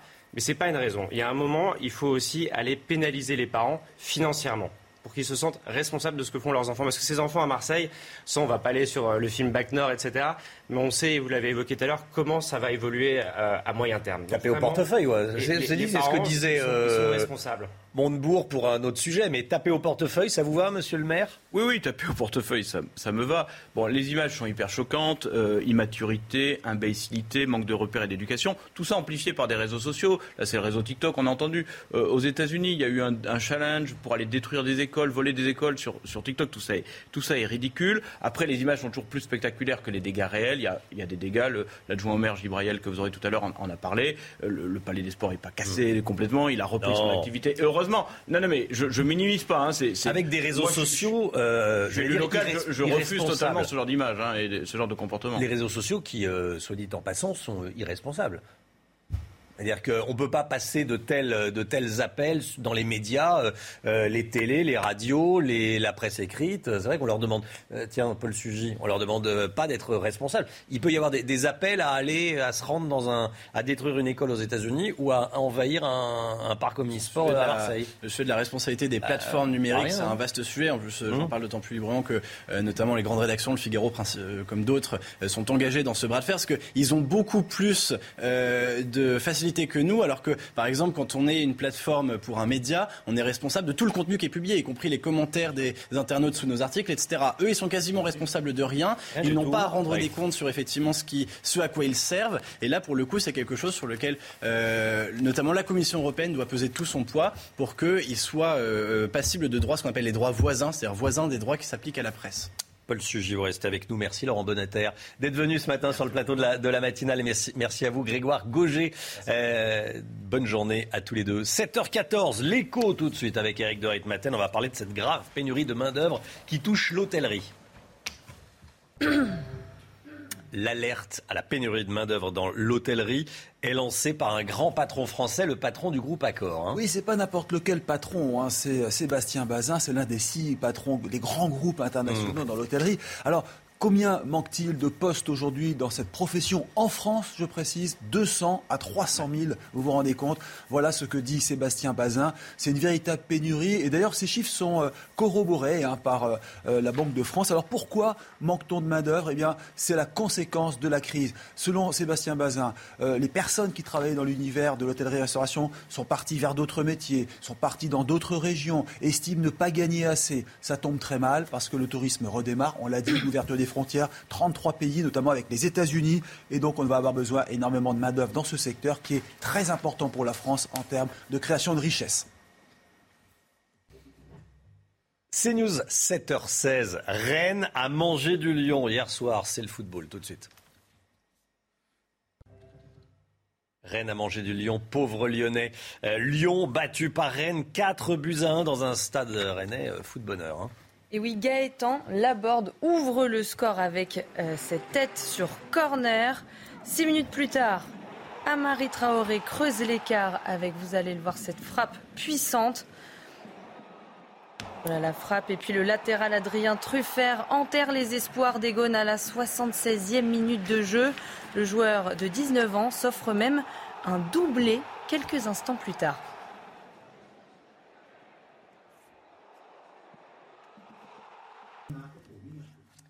C'est News, il est 7h17. Restez bien avec nous dans un instant. Votre nouveau rendez-vous dans la matinale CNews. Rendez-vous avec Pierre Chasseret tous les matins. On va parler voiture, on va parler automobile. 9 Français sur 10 sont des automobilistes. Vous l'êtes certainement. Euh, Vous qui nous regardez, vous, euh, vous apprêtez peut-être à prendre votre voiture pour aller travailler. Chronique auto tous les matins. Euh, C'est une nouveauté. C'est dans un instant. À tout de suite. CNews, il est 7h24. Nouveau rendez-vous dans la matinale de CNews, chronique automobiliste. Avec vous, Pierre Chasseret. Bonjour. Bonjour Romain. Chroniqueur automobiliste euh, CNews et délégué général évidemment de 40 millions d'automobilistes. Euh, tiens, on va parler aujourd'hui euh, de voitures. Bien sûr, 9 Français sur 10 sont des automobilistes.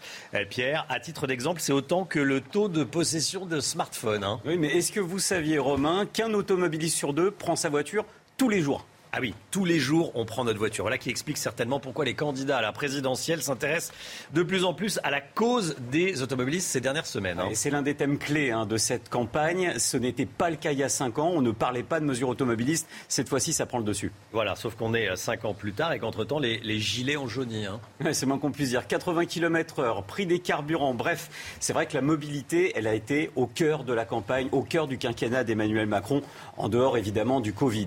Mmh. Alors c'est dans ce contexte que l'Institut Odoxa a publié un sondage qui mesure le taux d'approbation des automobilistes aux mesures qui sont proposées par les candidats à la présidentielle. Alors à votre avis, Romain la mesure la plus plébiscitée par les automobilistes? Alors je pense que, sans me tromper, c'est la baisse des taxes des- sur les carburants. hein. Bon, TVA à 5,5%, c'est la mesure poussée par l'association 40 millions d'automobilistes. 91% des automobilistes d'entre vous y sont favorables. Donc c'est vraiment un plébiscite de ce côté-là. 91% des automobilistes favorables à la baisse des taxes sur les carburants. Si je vous dis gilet jaune, feu aux poudres, Édouard Philippe. bon, là, c'est les 80 km/h. C'est le 80 km/h. Et cette fois-ci, pareil, un vrai plébiscite du côté des automobilistes. Le 80 km/h est poussé par 88% d'entre nous qui veulent ce retour. C'est vrai que le contexte est compliqué. On a quatre départements qui sont revenus intégralement à 90 km/h. On a en gros la moitié des départements qui sont restés à 80. Hmm. Et pour l'autre moitié, ils nous font un petit peu d'hybride. Ils nous font un, quelques routes à 90, d'autres à 80. Difficile dans ce contexte pour les automobilistes de savoir à quelle vitesse on peut rouler. Compliqué de suivre, effectivement. Et puis il y a aussi toutes les villes qui passent à 30 km/h ou bien euh, la baisse de la limitation de vitesse sur autoroute qui sont à l'étude.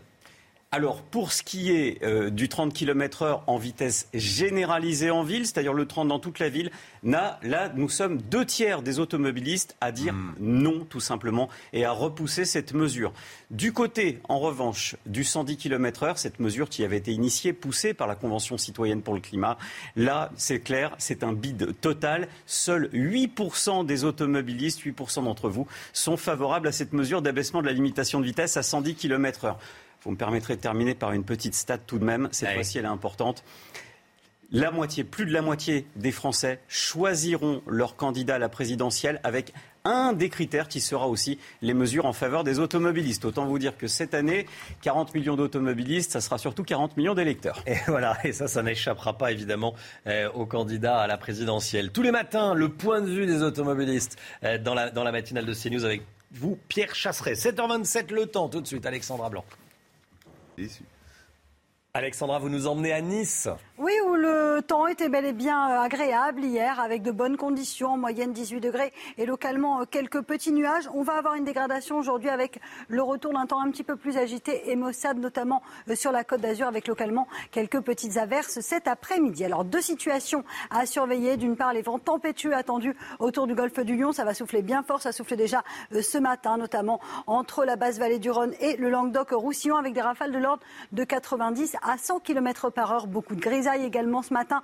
Visibilité réduite, notamment entre le sud-ouest, les régions centrales, en allant également vers la Normandie ou encore vers la Vendée, avec une visibilité donc particulièrement réduite. Dans l'après-midi, dissipation des brouillards et donc retour de bonnes conditions, notamment entre les Charentes, le bassin parisien ou encore en remontant euh, vers le nord. Le vent se maintient en Méditerranée. On attend également de fortes pluies et des orages du côté de la Corse avec des cumuls de pluie parfois importants. Côté température, il fait frais ce matin, 0 degré à Reims, 2 petits degrés seulement à Nancy ou encore à Strasbourg, 7 degrés à Bordeaux et dans l'après-midi, eh les températures sont à peu près stationnaires par rapport à hier et conformes au normal, 13 à Paris, 14 degrés en Bretagne, vous aurez 15 degrés à Marseille et 18 degrés à Nice où le mauvais temps sera donc de retour. La suite du programme, les conditions météo calmes tout au long de la semaine avec du brouillard le matin et des températures un peu fraîches pour la saison en fin de semaine. CNews, il est 7h29. Merci d'avoir choisi CNews pour démarrer votre journée. Restez bien avec nous. Plusieurs centaines de jeunes se sont introduits dans le Palais Omnisport de Marseille ce week-end. On sera à 7h50 avec Sébastien Gibraïel, adjoint au maire de Marseille en charge du sport. L'édito politique avec vous, Jérôme Béglé. Bonjour Jérôme. Tous les politiques, ou presque, se réfèrent à De Gaulle. L'abus de gaullisme nuit-il à la politique en France? C'est le thème de l'édito euh, de Jérôme Béglé dans un instant. Et puis avec vous, Olivier Benkemoun. Olivier Benkemoun nous euh, parlera d'une nouvelle série qui sort ce soir sur Canal+, Amour flou de Roman Boringer. Euh, mais tout d'abord, cette information tombée il y a quelques minutes. Euh, écoutez bien, un policier du commissariat de Cannes a été blessé à l'arme blanche, écrit le ministre de l'Intérieur sur Twitter. L'agresseur a été neutralisé par ses collègues, Gérald Darmanin, qui précise qu'il se rend sur place immédiatement ce matin qu'il apporte tout son soutien à la police nationale et à la ville de Cannes. Gérald Darmanin qui se rend donc à Cannes euh, suite à l'agression à l'arme blanche d'un policier du commissariat de Cannes. C'est une information euh, donc qu'on vous donne. Ça vient de tomber. Une équipe du SMUR, c'est le SAMU euh, de l'hôpital Lariboisière à Paris, agressée alors qu'elle portait secours à une personne entre la vie et la mort. Cette équipe prenait en charge un patient en choc hémorragique devant l'hôpital Jean Jaurès du 19e arrondissement de Paris. Le véhicule d'urgence bloquait la rue et a été victime donc d'automobilistes impatients. Écoutez ce que nous disait le professeur Mégarban de l'hôpital Lariboisière à 6h30. À l'hôpital, tous les jours, euh, nous sommes victimes d'insultes, euh, de gestes violents, de menaces. Et, donc, euh, y compris avec des patients hospitalisés, parfois en réanimation, certaines familles sont extrêmement agressives. Désormais, nous avons reçu les consignes très strictes de porter immédiatement plainte devant toute menace. Et d'ailleurs, immédiatement, les visites sont interdites. Je crois que malheureusement aujourd'hui, la violence est partout dans la société, y compris dans le milieu que l'on pensait protéger, c'est-à-dire l'hôpital. Voilà le professeur Megarban qui était en direct dans la matinale à 6h30 ce matin. Nouvelle provocation des Dalton à Lyon après les rodéos à moto ou encore l'envahissement du Groupama Stadium. Le groupe de délinquants lyonnais a passé un nouveau cap, Chana Lousteau. Hein. Oui, ils ont escaladé la grillade de la prison Lyon Corba avant de se diriger vers l'enceinte de la prison et jeter un colis. Alors écoutez, pour Bruno Bartosetti, secrétaire national SGP Police Sud, les sanctions sont trop faibles. Malheureusement, on n'est pas dans l'humour avec cette bande de Dalton qui, n'arrête pas de, provoquer. Tout est bon pour provoquer la police et la justice et se faire remarquer à travers des clips. De Dalton qui, franchit ce, grillage pour jeter euh, un colis euh, dans, l'enceinte d'une prison, euh, c'est réprimandé par un an de prison maximum, 15 000 euros d'amende pour eux, ça ne les concerne pas. Ils se sentent pas du tout touchés par ce genre de, sanctions. Euh, et on reste dans une provocation, dans un jeu supplémentaire. Emmanuel Macron s'exprimera demain soir à 20h sur CNews. Il sera question évidemment euh, de l'épidémie de, coronavirus. En attendant cette intervention du président de la République, sachez que, euh, ne l'oubliez pas, en tout cas si vous emmenez vos enfants à l'école, le masque est de nouveau obligatoire dans 39 euh, nouveaux départements. Il était déjà imposé dans 22 départements, donc ça veut dire 61 départements concernés au total. Ça fait plaisir à personne, mais c'est comme ça, l'épidémie repart. D'ailleurs, on apprend à l'instant que le taux d'incidence sur 7 jours atteint un niveau, un niveau record en Allemagne. Voilà, niveau record pour l'épidémie euh, en Allemagne.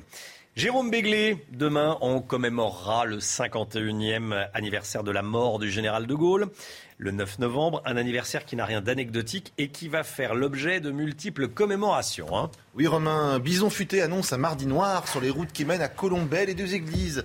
Discrète commune de 700 âmes, sise en Haute-Marne.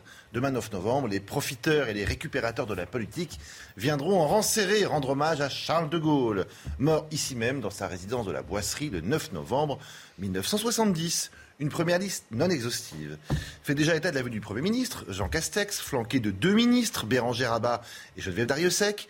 Il sera suivi par la maire de Paris, ville compagnon de la Libération, Anne Hidalgo, est également candidate PS à la présidentielle puis de Nicolas Dupont-Aignan Debout la France et euh, de Florian Philippot, les Patriotes, de même que du conseiller régional RN Laurent Jacobelli. Mais le plat principal sera constitué par le pèlerinage des cinq prétendants à la vestiture républicaine. Euh, Michel Barnier, Xavier Bertrand, Eric Ciotti, Philippe Juvin, Valérie Pécresse, dans l'ordre alphabétique, accompagnés par Christian Jacob, le patron de leur parti. Euh, quant à Marine Le Pen, elle prononcera, je cite, un discours important sur nos institutions à Bayeux, place Charles de Gaulle, je n'invente rien. Euh, et Romain, je vous fais grâce des moultes dépôts de gerbes, de fleurs, de couronnes sur la tombe du général. La France n'a jamais compté autant de gaullistes. Là où il est, le fondateur de la Ve République doit s'en pourlécher les babines. Jérôme Béglé, comment se fait-il que plus de 50 ans après sa mort, le général de Gaulle soit devenu aussi tendance? Ben, Nos hommes et nos femmes politiques ont la mémoire courte et la récupération facile. Tous oublient combien leurs aînés ont critiqué, parfois insulté, voire traîné dans la boue Charles de Gaulle. À sa création en 1972, par exemple, le Front National voulait rassembler toute la droite anti-gaulliste. Sans crier gare ni justifier son changement de pied, Marine Le Pen, fille du fondateur et candidate à la présidentielle, s'est découverte gaulliste. Souvenez-vous par exemple, l'année dernière, au mois de juin 2020, son pèlerinage à l'île de Saint. Les vrais gaullistes en sont à peine remis.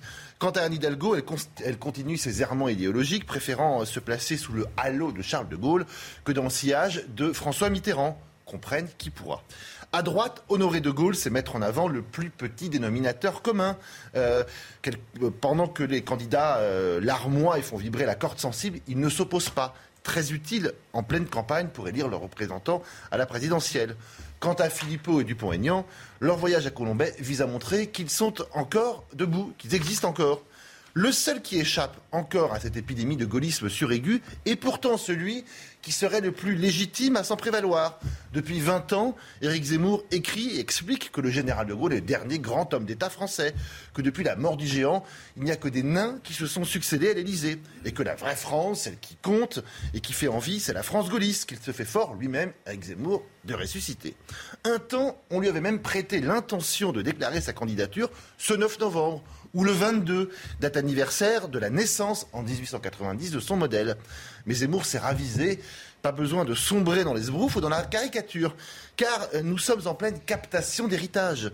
Les descendants du général en ont, pris euh, l'habitude, et les Français aussi. Euh, Algérie, élection du président au suffrage universel, Europe, gouvernance, autorité de l'État, fonctionnement des institutions, place laissée aux juges. L'héritage de De Gaulle a été pillé par ceux-là même qui, la main sur le cœur, vont demain se recueillir sur sa tombe. Jérôme Béglé, merci beaucoup Jérôme. Euh, c'est vrai que le gaullisme, euh, c'est tendance. Hein. Tout le monde est gaulliste, hein, Paul Sugy, en ce moment. Oui, et puis en fait, je pense que surtout ça trahit aussi un déficit d'incarnation républicaine. C'est-à-dire que de toute façon, les partis se rendent bien compte qu'ils ont du mal à faire émerger des figures qui représentent ce que De Gaulle a pu représenter à l'époque euh, pour son parti. Paul Sugy. Merci. Euh, merci Jérôme. On va suivre ça. Hein. Demain, on sera évidemment en direct de Colombay et de Bayeux. On va suivre euh, toute la campagne présidentielle et, notamment cette journée de demain. L'écho tout de suite avec le salon du Made in France. Arnaud Montebourg est monté au créneau. Il appelle à un sursaut national. Voyez donc, on parle beaucoup de Montebourg en ce moment. C'est avec Eric de Reitmaten. Le salon du Made in France, Eric, euh, Arnaud Montebourg appelle un sursaut national. L'ancien ministre du redressement euh, productif qui mâche pas ses mots. Hein. Non, ça c'est vrai. Alors pourquoi on en parle? Parce que euh, vous avez le salon effectivement du Made in France qui ouvre euh, jeudi. Et Arnaud Montebourg, ben là, il dit carrément que la France est dans la panade. Hein. Quand on parle de la production locale, il dit même que la France est la lanterne rouge en termes justement de Made in France. Bon, alors il n'a pas tort. Hein. C'est vrai d'ailleurs, il dit si on veut vraiment relancer la machine, il faut avoir un Made in France XXL. Ça permettra de sauver notre économie. Il le disait hier. le déficit commercial de la France on connaît le chiffre, 80 milliards cette année, là où les Allemands sont positifs. Donc, la question qu'on se pose, il a tort ou il a raison? Eh bien, on se rend compte que malheureusement, il a raison. Le poids de l'industrie, l'industrie manufacturière en France par rapport au PIB, c'est-à-dire par rapport à la richesse créée par le pays, regardez, 10% euh, maintenant, alors que c'était 20% il y a 20 ans, et l'Allemagne, elle est toujours, elle, à 20%. Il y a un véritable problème. Bon, il faut un sursaut, mais est-ce que c'est possible de faire revenir en France les industries qui ont choisi de se délocaliser Alors il faut reconnaître que les efforts sont faits. Emmanuel Macron et le ministre de l'économie, euh, euh, Monsieur Le Maire, font le, maximum. Hein, ils font le maximum. Aigle, par exemple, c'est les chaussures en plastique, oui. ça revient en France. Elles étaient en Chine, oui, les bottes, c'est vrai. Vous avez Thomson qui annonce sur CNews le week-end prochain qu'ils vont euh, augmenter la production d'ordinateurs en France. Thomson, grande, entre, ex, grande entreprise française, ça sera en Seine-et-Marne. Le paracétamol, Séquence a ouvert une usine, ouvrira en 2023 une nouvelle usine pour faire du paracétamol paracétamol. Malongo, vous savez, le café, les cafetières, ça revient en Vendée. Bon, il y a Edgine aussi, 100% français, 1083. Mais on a quand même l'impression que c'est un peu tard, presque trop tard. Et on ne peut pas se satisfaire. D'ailleurs, quand vous regardez les chiffres du cabinet Trindéo, depuis 4 ans, eh bien, vous avez 128 entreprises qui ont relocalisé en France face à 82 départs. Là, vous allez dire, c'est bien, il y a plus de relocalisation que, que de départs. Mais en fait, quand vous regardez les grands groupes comme Alstom Energy, par exemple, qui a été vendu à General Electric, ou les ciments Lafarge, qui étaient du 100% français, qui sont partis en Suisse, on se dit qu'en fait, ce sont les grandes entreprises qui sont parties, et ce sont plutôt les PME, PMI qui relocalisent parce qu'elles ont été victimes de la crise, le coût des transports, difficulté à trouver de la main-d'œuvre, et puis vous savez tout ce que représente aujourd'hui le poids d'une usine à l'étranger. Aujourd'hui, les Japonais, ils sont en train de financer la réimplantation d'usines dans leur pays, donc ils quittent la Chine et ils payent la fermeture de l'usine en Chine. Est-ce que la France est prête à le faire, par exemple, ça? Donc ça, c'est un point sur lequel appuie justement euh, Arnaud Montebourg. Alors on va conclure en disant une chose. Oui, c'est vrai, il y a des relocalisations, mais je le répète, cela concerne surtout des PME et des PMI qui, relocalisent, alors que les grands groupes, les géants d'hier, eux, sont partis et bien partis. Bonjour. L'amour flou, c'est le titre de la nouvelle série qui débute ce soir sur Canal ⁇ On en parle tout de suite. Olivier Benkemoun, bonjour Olivier. L'amour flou, après un film, l'amour flou se décline en série sur Canal. Ah bah c'est quoi l'amour flou hein? C'est quoi? C'est pas l'amour flou, c'est l'amour flou. C'est l'histoire inspirée, réellement inspirée de la, séparation de Roman Boranger et de son compagnon euh, Philippe Rebaud, qui après dix ans de vie commune, deux enfants, un chien, ont décidé de se séparer sans séparer les enfants. Du coup, ils ont inventé un concept qui est celui du sépartement. Voilà. Deux appartements séparés, mais reliés par un couloir. Séparés, pas séparés, quoi. Mais c'est. ça doit être drôle pour un film. Dans la vraie vie, mais, euh, je ne sais pas. Mais le, truc, c'est que c'est vrai, parce qu'ils en avaient fait un film, un, film en, en, 2018. C'était en train d'arriver, ils avaient fait venir leurs copains euh, avec leurs caméras, etc., sans savoir où ils allaient. Ils en avaient fait euh, un film qui était, qui était drôle et, tendre, et, qui était d'ailleurs devenu le, film le plus rentable de l'année, parce qu'ils avaient fait ça pour, pour 3 francs 6 sous, ils avaient fait 200 000 entrées. Et euh, Canal Plus euh, leur a demandé de le décliner en, série. le même concept, même histoire, mais, en, gros, la vie d'après. Qu'est-ce qui se passe? Parce qu'à chaque fois qu'ils montraient leur film, ils me disaient, mais, mais c'est possible de vivre avec ça? Et comment ça va se passer la suite? Ils ont fait la, la vie d'après en neuf épisodes. On va regarder quelques images. Le sépartement, c'est super pratique. En fait, mon père et ma mère s'aiment plus que quand ils s'aimaient plus. Je peux avoir mon La question principale que posait la vie dans ce sépartement, c'est à 4, ça marche, mais à 6, est-ce que ça marche? Salut, batterie Je fais que passer, je suis allé chercher mon linge. Parce qu'avant, on avait une machine, mais c'est Roman qui a eu la garde. C'est une comédie familiale, vraiment, je dirais, à l'italienne. Il y a notre propre folie euh, individuelle, nos enfants sont cinglés. La folie de mon père, la folie de ma mère, la folie de ma sœur. On s'est permis toutes les folies. Père Noël, Père Noël. C'est un humour flou. Flou C'est l'humour flou. Oh mon Dieu, ça c'est fort. moi, je, les, je, les, je, les, adore. Bah, alors, vous avez remarqué, on retrouve la vraie vie, en fait. On retrouve euh, la, toute la famille, la, sœur de Roman Boringer, son père, et, évidemment les enfants, les vrais enfants. Les deux seules pièces rapportées, entre guillemets, les deux acteurs, c'est Eric Caraca et puis euh, Monica Bellucci, qui joue le, rôle de la maîtresse absolument improbable de, de, de Philippe euh, Rebaud, rencontré dans une comédie musicale. C'est loufoque. C'est impossible de se recaser quand on habite à côté de... Eh ben, c'est pas... C'est pas facile. C'est pas fastoche. c'est pas fastoche. C'est pas facile, c'est totalement impossible. Le truc, c'est qu'ils s'aiment d'amour. Ils s'aiment d'amour. Ils veulent pas, ah ils, veulent pas euh, séparer leurs enfants, mais euh, en fait, ils sont encore en couple, mais euh, ils dorment plus dans le même lit. Oui, ça arrive. Mais en essayant de reconstruire leur vie. C'est drôle. Ah ouais, c'est très drôle. C'est très très drôle. Ça commence ce soir. Et puis non, c'est tendre. Moi, je trouve que surtout la, la grande qualité de ce truc-là, c'est que c'est absolument tendre. Voilà. Et ça fait du bien. Et ça fait du bien. Merci Olivier. CNews, il est 7h44, 8h moins le quart. Merci d'être avec nous, d'avoir choisi CNews pour démarrer cette journée. Toute l'équipe de la matinale est là, évidemment. On est avec Chana Lousteau, Jérôme Begli nous accompagne, Pierre Chasseret, nouveau rendez-vous automobiliste chronique, automobiliste, le point de vue de l'automobiliste, tous les matins à 7h20, puis Olivier Benkemoun et tout le reste de l'équipe, bien sûr. Dans un instant, on est avec l'adjoint au maire euh, au sport à Marseille, après l'invasion, l'envahissement euh, d'un parc omnisport à Marseille. On vous montre les images ce matin et on sera Sébastien Gibraillel qui est déjà en direct avec nous. A tout de suite. C'est News, il est 7h51. Cette information que je vous donnais euh, dès le début du journal de 7h30. Un policier euh, du commissariat de Cannes a été euh, agressé à l'arme blanche par un homme. L'agresseur a été neutralisé par ses collègues. C'est Gérald Darmanin qui a tweeté cette information. Je me rends sur place immédiatement ce matin, dit le ministre de l'Intérieur. J'apporte tout mon soutien à la police nationale et à la ville de Cannes. Et puis cette information donc de Noémie Schulz du service police-justice de CNews en rapport avec cette agression. Euh, l'agresseur aurait dit faire ça au nom du prophète. Euh, il a été grièvement blessé, euh, donc l'agresseur, par un des coéquipiers du policier attaqué. Le pronostic vital de l'agresseur est engagé.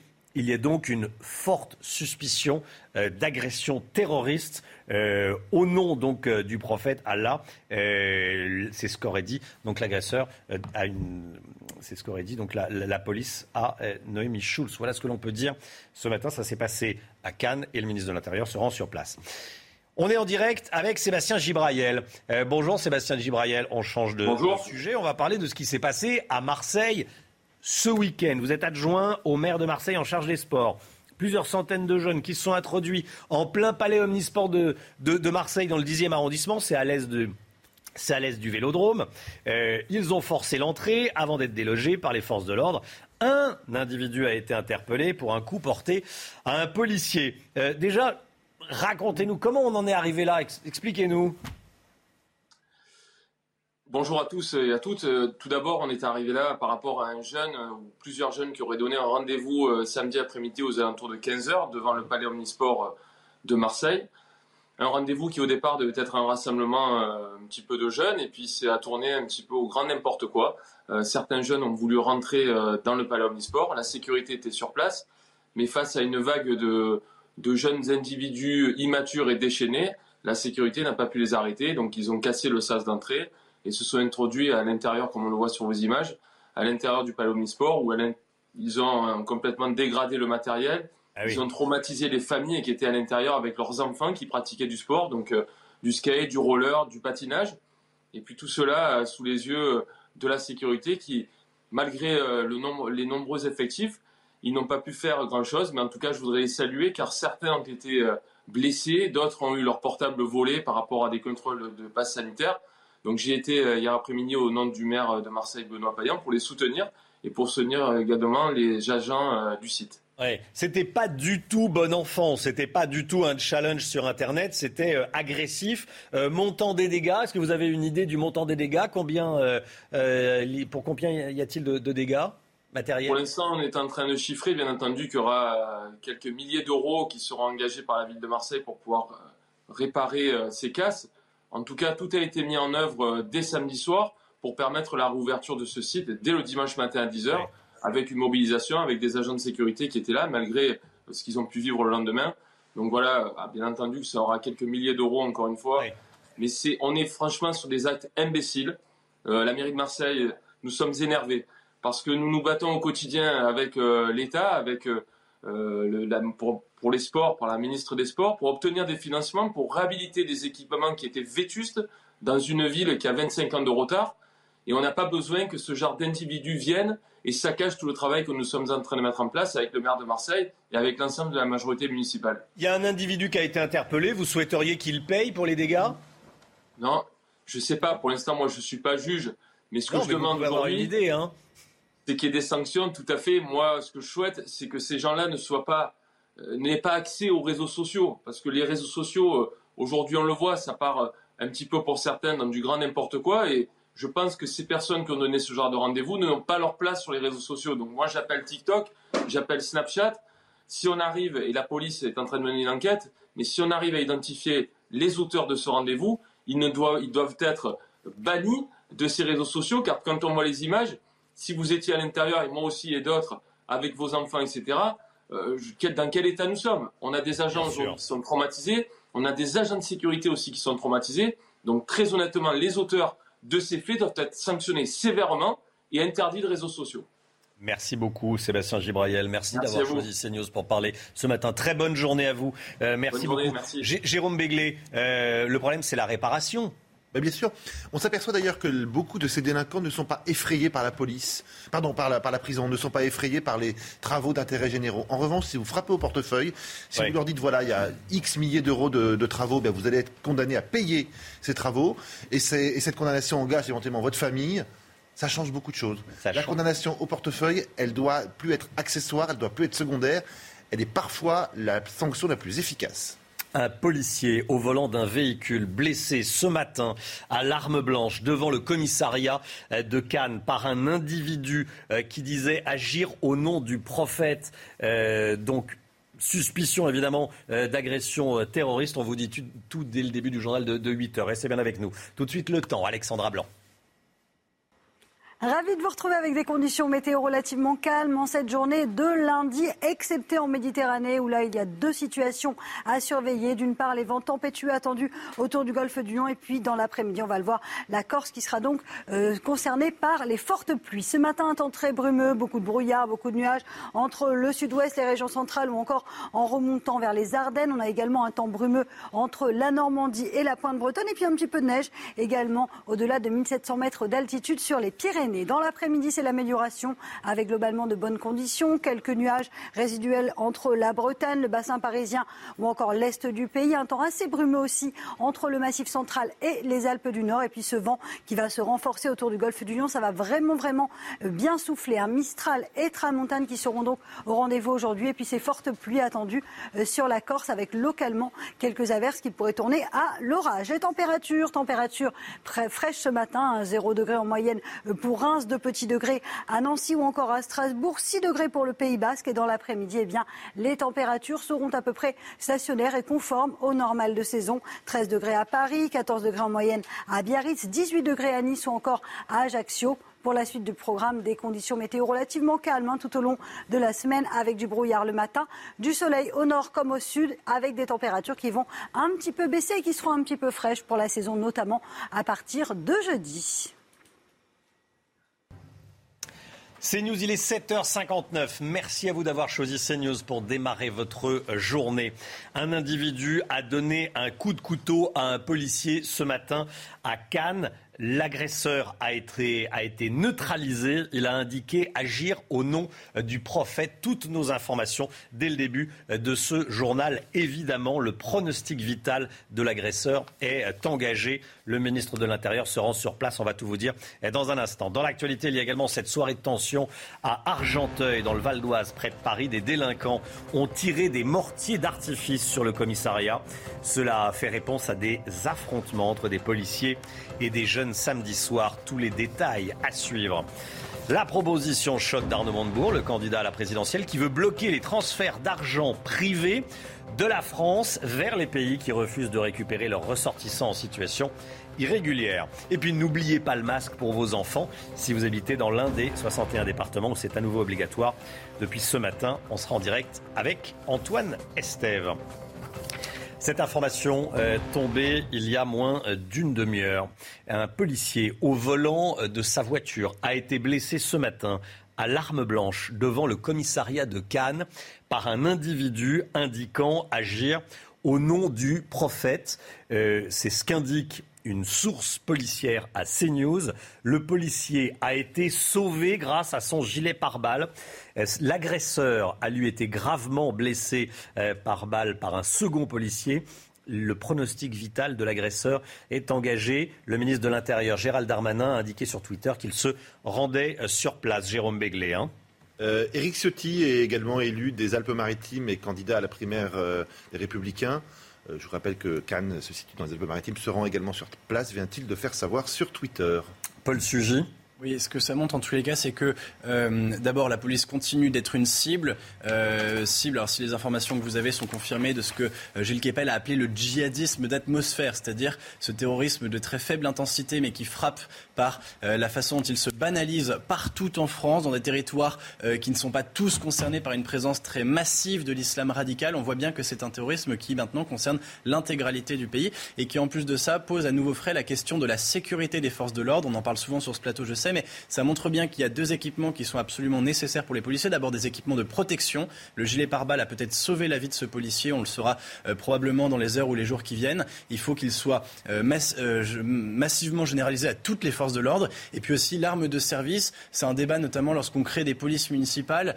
par exemple, à Paris, les policiers municipaux ne sont pas armés. Eh bien, c'est une question de sécurité là aussi pour les forces de l'ordre qui sont des cibles parce qu'ils incarnent l'autorité de l'État qui est visée mmh. la première par les terroristes. Il faut qu'ils puissent se défendre en cas d'agression et ces agressions sont malheureusement toujours aussi nombreuses. Christian Estrosi, euh, le maire de Nice, tout mon soutien aux policiers du commissariat central de Cannes ciblés euh, par une attaque à l'arme blanche qui a fait euh, un blessé. Réaction donc de Christian Estrosi, réaction des policiers du syndicat Synergie Officier, tous nos voeux de rétablissement à notre collègue. Réaction également du syndicat des officiers et commissaires de police. Ce matin, toutes nos pensées vont vers notre collègue policier blessé à Cannes. Une nouvelle fois, un membre des forces de l'ordre a été victime euh, d'une attaque. Voilà, un policier attaqué à l'arme blanche à Cannes, l'agresseur euh, neutralisé. Le ministre de l'Intérieur, évidemment, se, rend sur place. Euh, il l'a annoncé dès, 7h30 hein, qu'il se rendait sur place, Jérôme Béglé. Hein. C'est évidemment dans le contexte actuel la moindre des choses. Il ne pouvait pas faire autrement. un homme qui se revendique du prophète et qui s'en prend à des forces de l'ordre on est en plein dans le champ de compétences et je dirais mm. dans le champ de polémique du ministre de l'Intérieur. Donc il a évidemment raison de faire le voyage pour Cannes le policier a été sauvé hein, euh, grâce à son gilet pare-balles. C'est ce qu'indiquent des sources policières. Euh, on va continuer évidemment euh, à en parler et on sera avec Noémie Schulz à la fin de ce journal. Soirée de tension hier à Argenteuil dans le Val d'Oise. Des individus ont attaqué le commissariat avec des mortiers d'artifice en réponse à un accrochage qui avait eu lieu samedi entre plusieurs jeunes et des policiers, Chana. Hein un individu a été interpellé. Il est blessé au visage. Écoutez les précisions de Mathilde Moreau.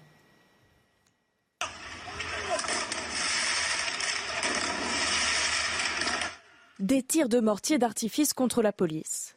Les faits se sont déroulés en début de soirée à Argenteuil en banlieue parisienne. Selon un représentant syndical, 50 à 60 personnes s'en seraient pris aux policiers et au commissariat de la ville. À l'origine de cette attaque, l'interpellation et la blessure au visage d'un individu samedi soir. Un groupe de jeunes s'en était déjà pris aux forces de l'ordre avec des tirs de mortier. Ce qu'il s'est passé hier soir ressemble à un acte de représailles selon ce policier. Euh, donc maintenant on se venge. Voilà, c'est la nouveauté. Écoutez, ben, j'en prends bonne note. Euh, voilà, ça ne ça vole pas bien haut malheureusement. Si on va à chaque interpellation, on va avoir euh, être victime nous de, vengeance. Ben, ça me paraît un petit peu surprenant. Donc c'est le prétexte, le prétexte un petit peu facile, j'ai envie de dire, pour s'en prendre aux forces de l'ordre. Des violences de la part des délinquants liées aux opérations de police contre le trafic de drogue, explique ce syndicat. On a euh, souvent des euh, jeunes voyous qui sont mécontents des interpellations qui ont été réalisées quelques heures, voire une journée ou deux auparavant. Par vengeance, bah, il y a des véhicules brûlés, il y a des tirs de mortier, il y a des prises à partie de policiers, voire des menaces.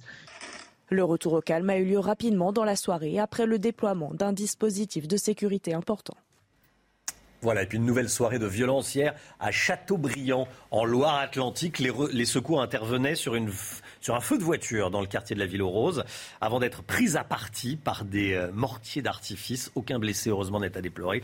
La ville connaît des, des débordements depuis mercredi dernier. On parle de Châteaubriand, hein, euh, au nord de la Loire-Atlantique. Face à la recrudescence du virus, Emmanuel Macron prendra la parole demain soir sur CNews à 20h. En attendant, le masque est de nouveau obligatoire dans 39 départements français. Il y avait déjà 22 départements dans lesquels c'était obligatoire. Ça fait 61 au total ce matin. Antoine Estève en direct de Beaupuy dans le Lot-et-Garonne. Comment ça se passe cette rentrée masquée ce matin, Antoine? Ben, ça se passe forcément avec un petit peu d'inquiétude parce que déjà ce taux d'incidence a dépassé la semaine dernière 82 pour 100 000 habitants ici dans le Lot-et-Garonne. On est repassé dans le rouge, ça veut dire remettre le masque lorsqu'on arrive à l'école. Vous voyez derrière moi, les élèves arrivent en ce moment à la garderie. Vous les voyez à travers ces vitres et ils mettent tout de suite leur masque. Alors évidemment c'est compliqué, c'est compliqué pour la situation sanitaire d'abord parce qu'on se pose des questions pour l'hôpital, mais c'est compliqué tout simplement pour l'enseignement. Les enseignants comme les psychologues scolaires nous disent il va falloir remettre le masque, il va falloir recommencer à faire la police dans les classes pour remettre pour que les enfants gardent leur masque et surtout, eh ça pose une barrière. Beaucoup d'élèves, les semaines avant les vacances, avaient recommencé à s'exprimer, par exemple, en classe, à redemander la parole. Et eh bien là, cette fois-ci, ça remet une barrière sur les visages et c'est compliqué. En tout cas, c'est ce que nous disent les enseignants ici dans le Lot-et-Garonne. Antoine Estève. Merci beaucoup Antoine et bon courage euh, si c'est la rentrée euh, pour vous et vos enfants. On revient évidemment sur cette information que je vous donnais euh, dès le début du journal de 7h30 et dès le début du journal de, 8h. Un policier blessé à l'arme blanche à Cannes, l'agresseur neutralisé. L'homme a attaqué ce policier en hurlant des propos et en disant qu'il agissait au nom du prophète. Noémie Schulz, service police-justice de, de CNews. Quelles sont vos informations, Noémie? Dites-nous. Alors, les informations euh, dont je dispose sont celles-ci. C'est un, ça s'est passé vers 6h30 ce matin. Un individu qui s'est approché d'un véhicule de police qui était garé devant le commissariat, qui a ouvert la portière côté conducteur et qui, avec armé d'un, couteau, a, poignardé le, le, policier, mais celui-ci au niveau du thorax, mais celui-ci portait un gilet par balle. Donc, selon mes informations, le policier n'a pas été euh, blessé. Il a été euh, sauvé grâce à ce gilet euh, pare-balles. L'assaillant a ensuite fait le tour du, véhicule et tenté de s'en prendre à, la personne, au policier qui se trouvait de, l'autre côté, côté passager. Et c'est là qu'un des policiers situés à l'arrière de cette voiture, puisqu'ils étaient trois ou quatre dans ce véhicule, eh bien, a fait feu sur l'assaillant. Il l'a blessé grièvement. Son pronostic vital est engagé. D'après les premiers éléments aussi que nous avons ce matin à disposition, l'homme, au moment où il s'en serait pris au, au policier, policiers aurait dit, a dit agir au nom du, du prophète. Nous n'avons pas plus d'éléments pour le moment sur euh, la, la, la, la, dimension, la motivation de, de cette attaque. Évidemment, euh, on va attendre de voir, on saura rapidement si le parquet national antiterroriste se saisit euh, des faits. Pas d'éléments non plus encore à l'heure actuelle sur l'identité de, de, de l'assaillant. Tout ça, encore une fois, s'est passé il y a très peu de temps. pour le moment, c'est la police judiciaire qui est saisie, mais si le caractère terroriste est retenu, bien sûr, ce serait assez rapidement la, sous-direction antiterroriste, sans doute, qui prendrait les investigations en, cours. Mais je crois qu'il est important de de préciser que, euh, d'après les informations euh, dont nous disposons, le policier n'a pas été blessé grâce au port de ce gilet pare-balles. Merci beaucoup Noémie. Euh, cette réaction du maire de Cannes, David Lisnard, un homme a agressé à l'arme blanche des policiers à proximité du commissariat central de Cannes. Un des agents a répliqué avec son arme à feu. il n'y a pas de décès. Les circonstances de l'attaque sont en train d'être élucidées. C'était un, tweet qui date de 7h22. voilà ce qu'écrit euh, donc le, maire de Cannes, soutient total à nos forces de l'ordre. L'homme a indiqué avoir agi au nom euh, du euh, prophète, donc du prophète des musulmans. Hein. donc piste terroriste envisagée, dit le ministre de l'Intérieur sur Twitter. Évidemment, on, va tout, on va vous dire tout ce qui s'est passé. Restez bien sur CNews pour être informés. 8h09. Dans un instant, l'invité de Laurence Ferrari, Michel-Édouard Leclerc. A tout de suite. C'est News, il est 8h15. Bienvenue à tous. Laurence Ferrari, vous recevez ce matin Michel-Édouard Leclerc. Bonjour Michel-Édouard Leclerc. Bonjour, bonjour de si bon matin. Bienvenue euh, dans la matinale de CNews. On va parler évidemment de pouvoir d'achat parce que vous êtes au cœur de cette problématique qui est la première préoccupation des Français. Avant cela, un petit mot du président Macron. Il doit s'exprimer demain soir euh, à propos, on l'imagine, du Covid. Euh, est-ce qu'il y a une crainte, vous avez une crainte de nouvelles mesures de restrictions imposées aux Français? Ah, Bien sûr, on lit, on voit que les chiffres d'une euh, peut-être cinquième vague sont en train d'arriver en, Europe, en tout cas en Allemagne. Hein, ils ont très peur. Maintenant, la France a un taux euh, de vaccination qui euh, commence à être pas mal.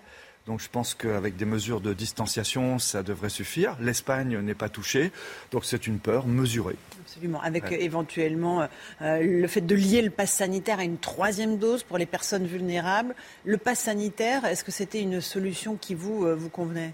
Non, ce, qui est compliqué dans, le discours actuel, là, euh, par exemple, moi qui ai deux piqûres, c'est que tout le monde pensait qu'on allait avoir un, un, délai de cinq mois, six mois, peut-être un an avant de faire un troisième vaccin. Et tout d'un coup, on nous dit ah non, il faudra le faire euh, très vite et là maintenant, sinon il n'y aura pas de passe. Mais je ne sais pas si vraiment c'est les pouvoirs publics qui disent ça ou si ça se discute dans les médias et que ça s'impose comme une pseudo-vérité. au gouvernement. Et donc en tout cas, euh, bon, c'est bien si on y voit clair demain soir. Est-ce que la Covid a changé les comportements des Français en termes d'achat? Oui, la Covid, d'abord pendant la Covid, ça a été du n'importe quoi. Hein. Euh, tout le monde euh, parlait du nouveau modèle alimentaire français et euh, tout le monde disait il y a les enfants à la maison, on va faire de la cuisine, de la bonne cuisine. Dans la réalité, c'est le snacking qui s'est le plus vendu. On a pris du poids, on a mangé du sucre et du sel, on a fait passer le stress comme ça. Mais maintenant qu'on est sorti du Covid, on est reparti vers des modèles plus vertueux, il y a plus de bio, c'est plus diversifié, il y a une montée qualitative du modèle et ça tire la croissance à cette rentrée. Avec le e-commerce, on en a beaucoup parlé au moment du confinement, ça reste toujours un des axes de croissance pour vous, par exemple? Oui, le digital, euh, sous toutes ses formes, réseaux sociaux, euh, information du consommateur, web commerce, e-commerce, et tous les avatars et déclinés, le drive, euh, pour les voitures, les relais piétons, tout ça se développe à une vitesse grand V. Pensez donc que euh, les centres Leclerc, qu'on a connus euh, en supermarché puis en hypermarché, réalisent aujourd'hui 11% de leur chiffre d'affaires à partir du digital. C'est colossal, ça va avec une vitesse grand V. Et nous avons une part de marché sur le drive qui est de 47%. C'est énorme. Ça veut dire que les gens font leurs courses, vont sur l'ordinateur d'abord, regardent les prix, comparent les prix. Et puis une fois qu'ils ont fait le gros de leurs courses, ils reviennent en magasin, plus cool, le week-end, euh, acheter du textile, euh, de l'équipement de la maison. Est-ce que vous avez vu que les Français se sont précipités dans les hypermarchés ce week-end euh, ou en prévision des annonces d'Emmanuel Macron Il y a un réflexe d'anticipation? Il y a un réflexe d'anticipation, non pas de ce que va dire Emmanuel Macron, je pense qu'il n'y a pas de lien, avec un certain nombre de, de directeurs de sociétés qui font valoir que peut-être il n'y aurait pas assez de jouets à Noël, qu'avec la, la désorganisation des transports, euh, valait mieux acheter tout de suite. Bon, euh, je ne vais pas vous faire le coup parce que c'est sûr que ça permet pour certaines enseignes d'assurer leur vente de jouets. Dans la réalité, euh, c'est vrai que les transporteurs euh, ont préféré fournir le marché américain plutôt que le marché européen. Et, euh, mais on aura quand même. Euh, Il y aura des jouets il y aura des jouets, il y aura, pas de pénurie de il y aura jouets. pas de pénurie alimentaire, il y aura pas de pénurie de jouets. C'est peut-être pas la même marque au même moment où on ne recevra pas tout à l'heure, mais euh, on s'est tous débrouillés avec des grossistes, avec des convois intermédiaires, et je pense que voilà, ça va être Il y sympa. aura des jouets dans les rayons. Ouais. On va parler de pouvoir d'achat parce qu'évidemment on est au cœur du sujet. Il y a eu une prime inflation 100 euros pour 38 millions de personnes qui a été accordée euh, au- au- par le gouvernement. Euh, Est-ce que c'est de nature à relativiser l'impact euh, de la hausse, notamment des énergies, du prix de l'énergie euh, pour les Français Alors, sur les montants, on peut discuter, mais il y a eu pas mal de chèques qui ont été faits. Il faudrait les additionner par cible, par, fam- par famille qui en ont disposé. Parce que même les 100 euros, c'était souvent 200 euros dans les familles, hein, puisque c'était euh, hommes et femmes, euh, Personne, oui. deux par personne. En tout cas, euh, euh, je trouve que la mécanique est, est pas mauvaise parce qu'on on voit bien que l'inflation va revenir. Et donc, il ne s'agissait pas simplement de résoudre euh, la montée du prix du gaz puis de l'électricité. Euh, c'est pas qu'une prime énergie. Et effectivement, moi, j'anticipe une inflation beaucoup plus forte que ce, que ce qui est annoncé par l'INSEE ou ce que les prévisionnistes euh, annoncent. On est à 2,6 en France, disent-ils, mais regardez, on est à 5,5 en Espagne, on est à 5,4 en Allemagne, on est à 5% aux États-Unis. J'anticipe qu'il va y avoir une sacrée hausse de prix euh, dès ce mois-ci dans tous les magasins de toutes les enseignes, à la fois sur l'alimentaire, sur les pâtes, sur les huiles, sur les cafés, sur le cacao, énorme sur le café et cacao. Il va y avoir des hausses de prix sur le non-alimentaire de tout ce qui venait avec la filière asiatique, le bricolage, les matériels de cuisson, la hi-fi, son, stéréo, ça, ça va impacter pour Noël.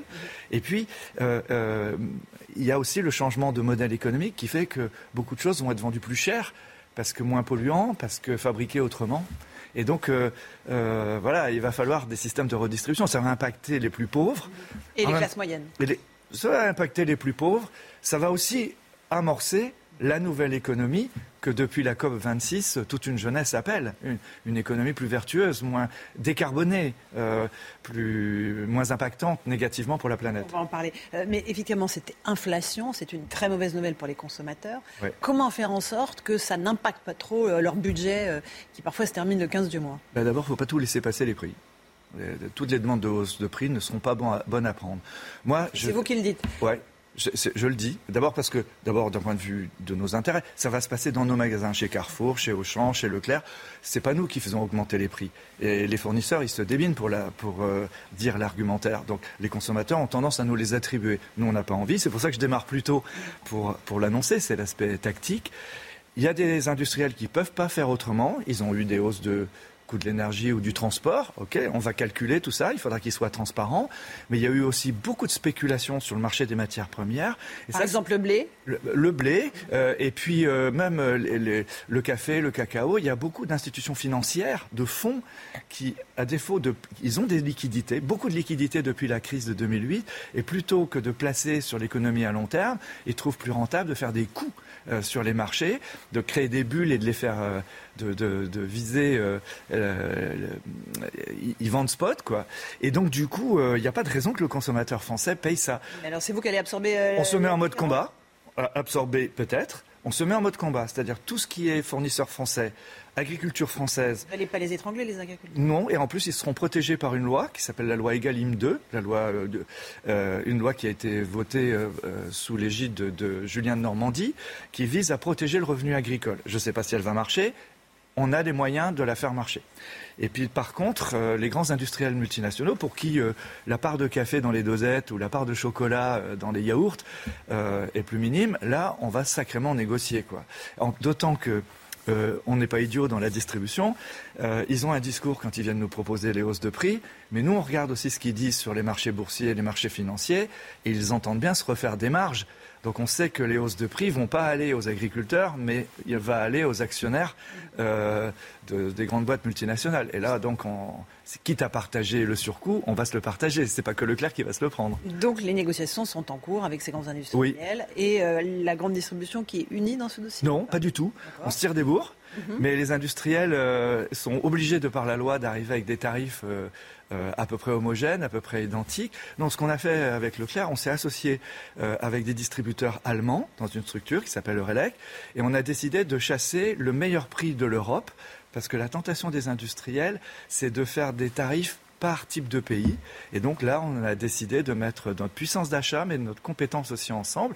Et là, on s'aperçoit que ben, les, industriels proposent des hausses moindres euh, en Allemagne, où c'est le pays du hard discount, alors qu'ils voudraient nous les faire passer. Euh, euh, ici en France. Non, on, va bien négocier ça avec discernement, avec responsabilité, mais on va protéger le, pouvoir d'achat des Français. Et justement, cette inflation, est-ce qu'elle peut impacter la croissance? Est-ce qu'elle peut la ralentir, l'arrêter? On a des prévisions qui sont assez euh, fortes pour euh, les mois qui viennent. Oui, moi je pense que si on ne fait pas le job, et je vous dis qu'on va faire le job, hein, la confiance peut être perdue les consommateurs sont aujourd'hui euh, revenus dans les magasins. Il y a un bon rythme de consommation, plus 6% de croissance. C'est pas que du rattrapage. et, pour sortir de notre secteur euh, de la grande consommation, ils font faire beaucoup de travaux dans leur maison. Ils profitent euh, des avantages d'isolation thermique des maisons. Ils changent de voiture. Ils vont vers l'hybride. Ils vont vers l'électrique. Ils les louent.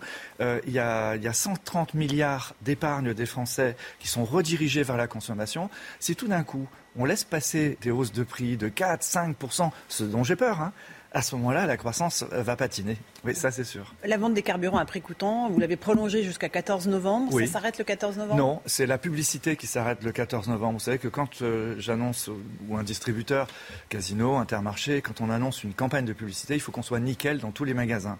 Donc là, euh, c'est la publicité qui s'arrête le 14. Après, les centres Leclerc, dans les lieux où ils sont, ils continuent à, être les moins chers.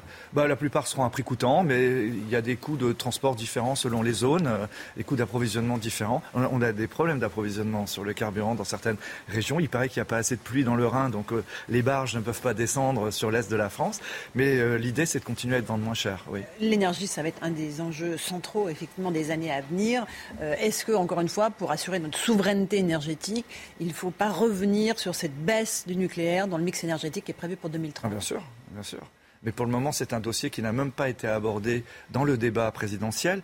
C'est pour ça, euh, avant l'émission, on en parlait. Je ne me mets pas trop dessus euh, encore pour le moment. Sur la présidentielle Bah ouais, les, vrais débats, les vrais programmes, on n'est pas rentré dedans. Là, on est dans l'économie spectacle, dans la politique spectacle, Zemmour ici, Mélenchon là, Montebourg, on ne sait pas.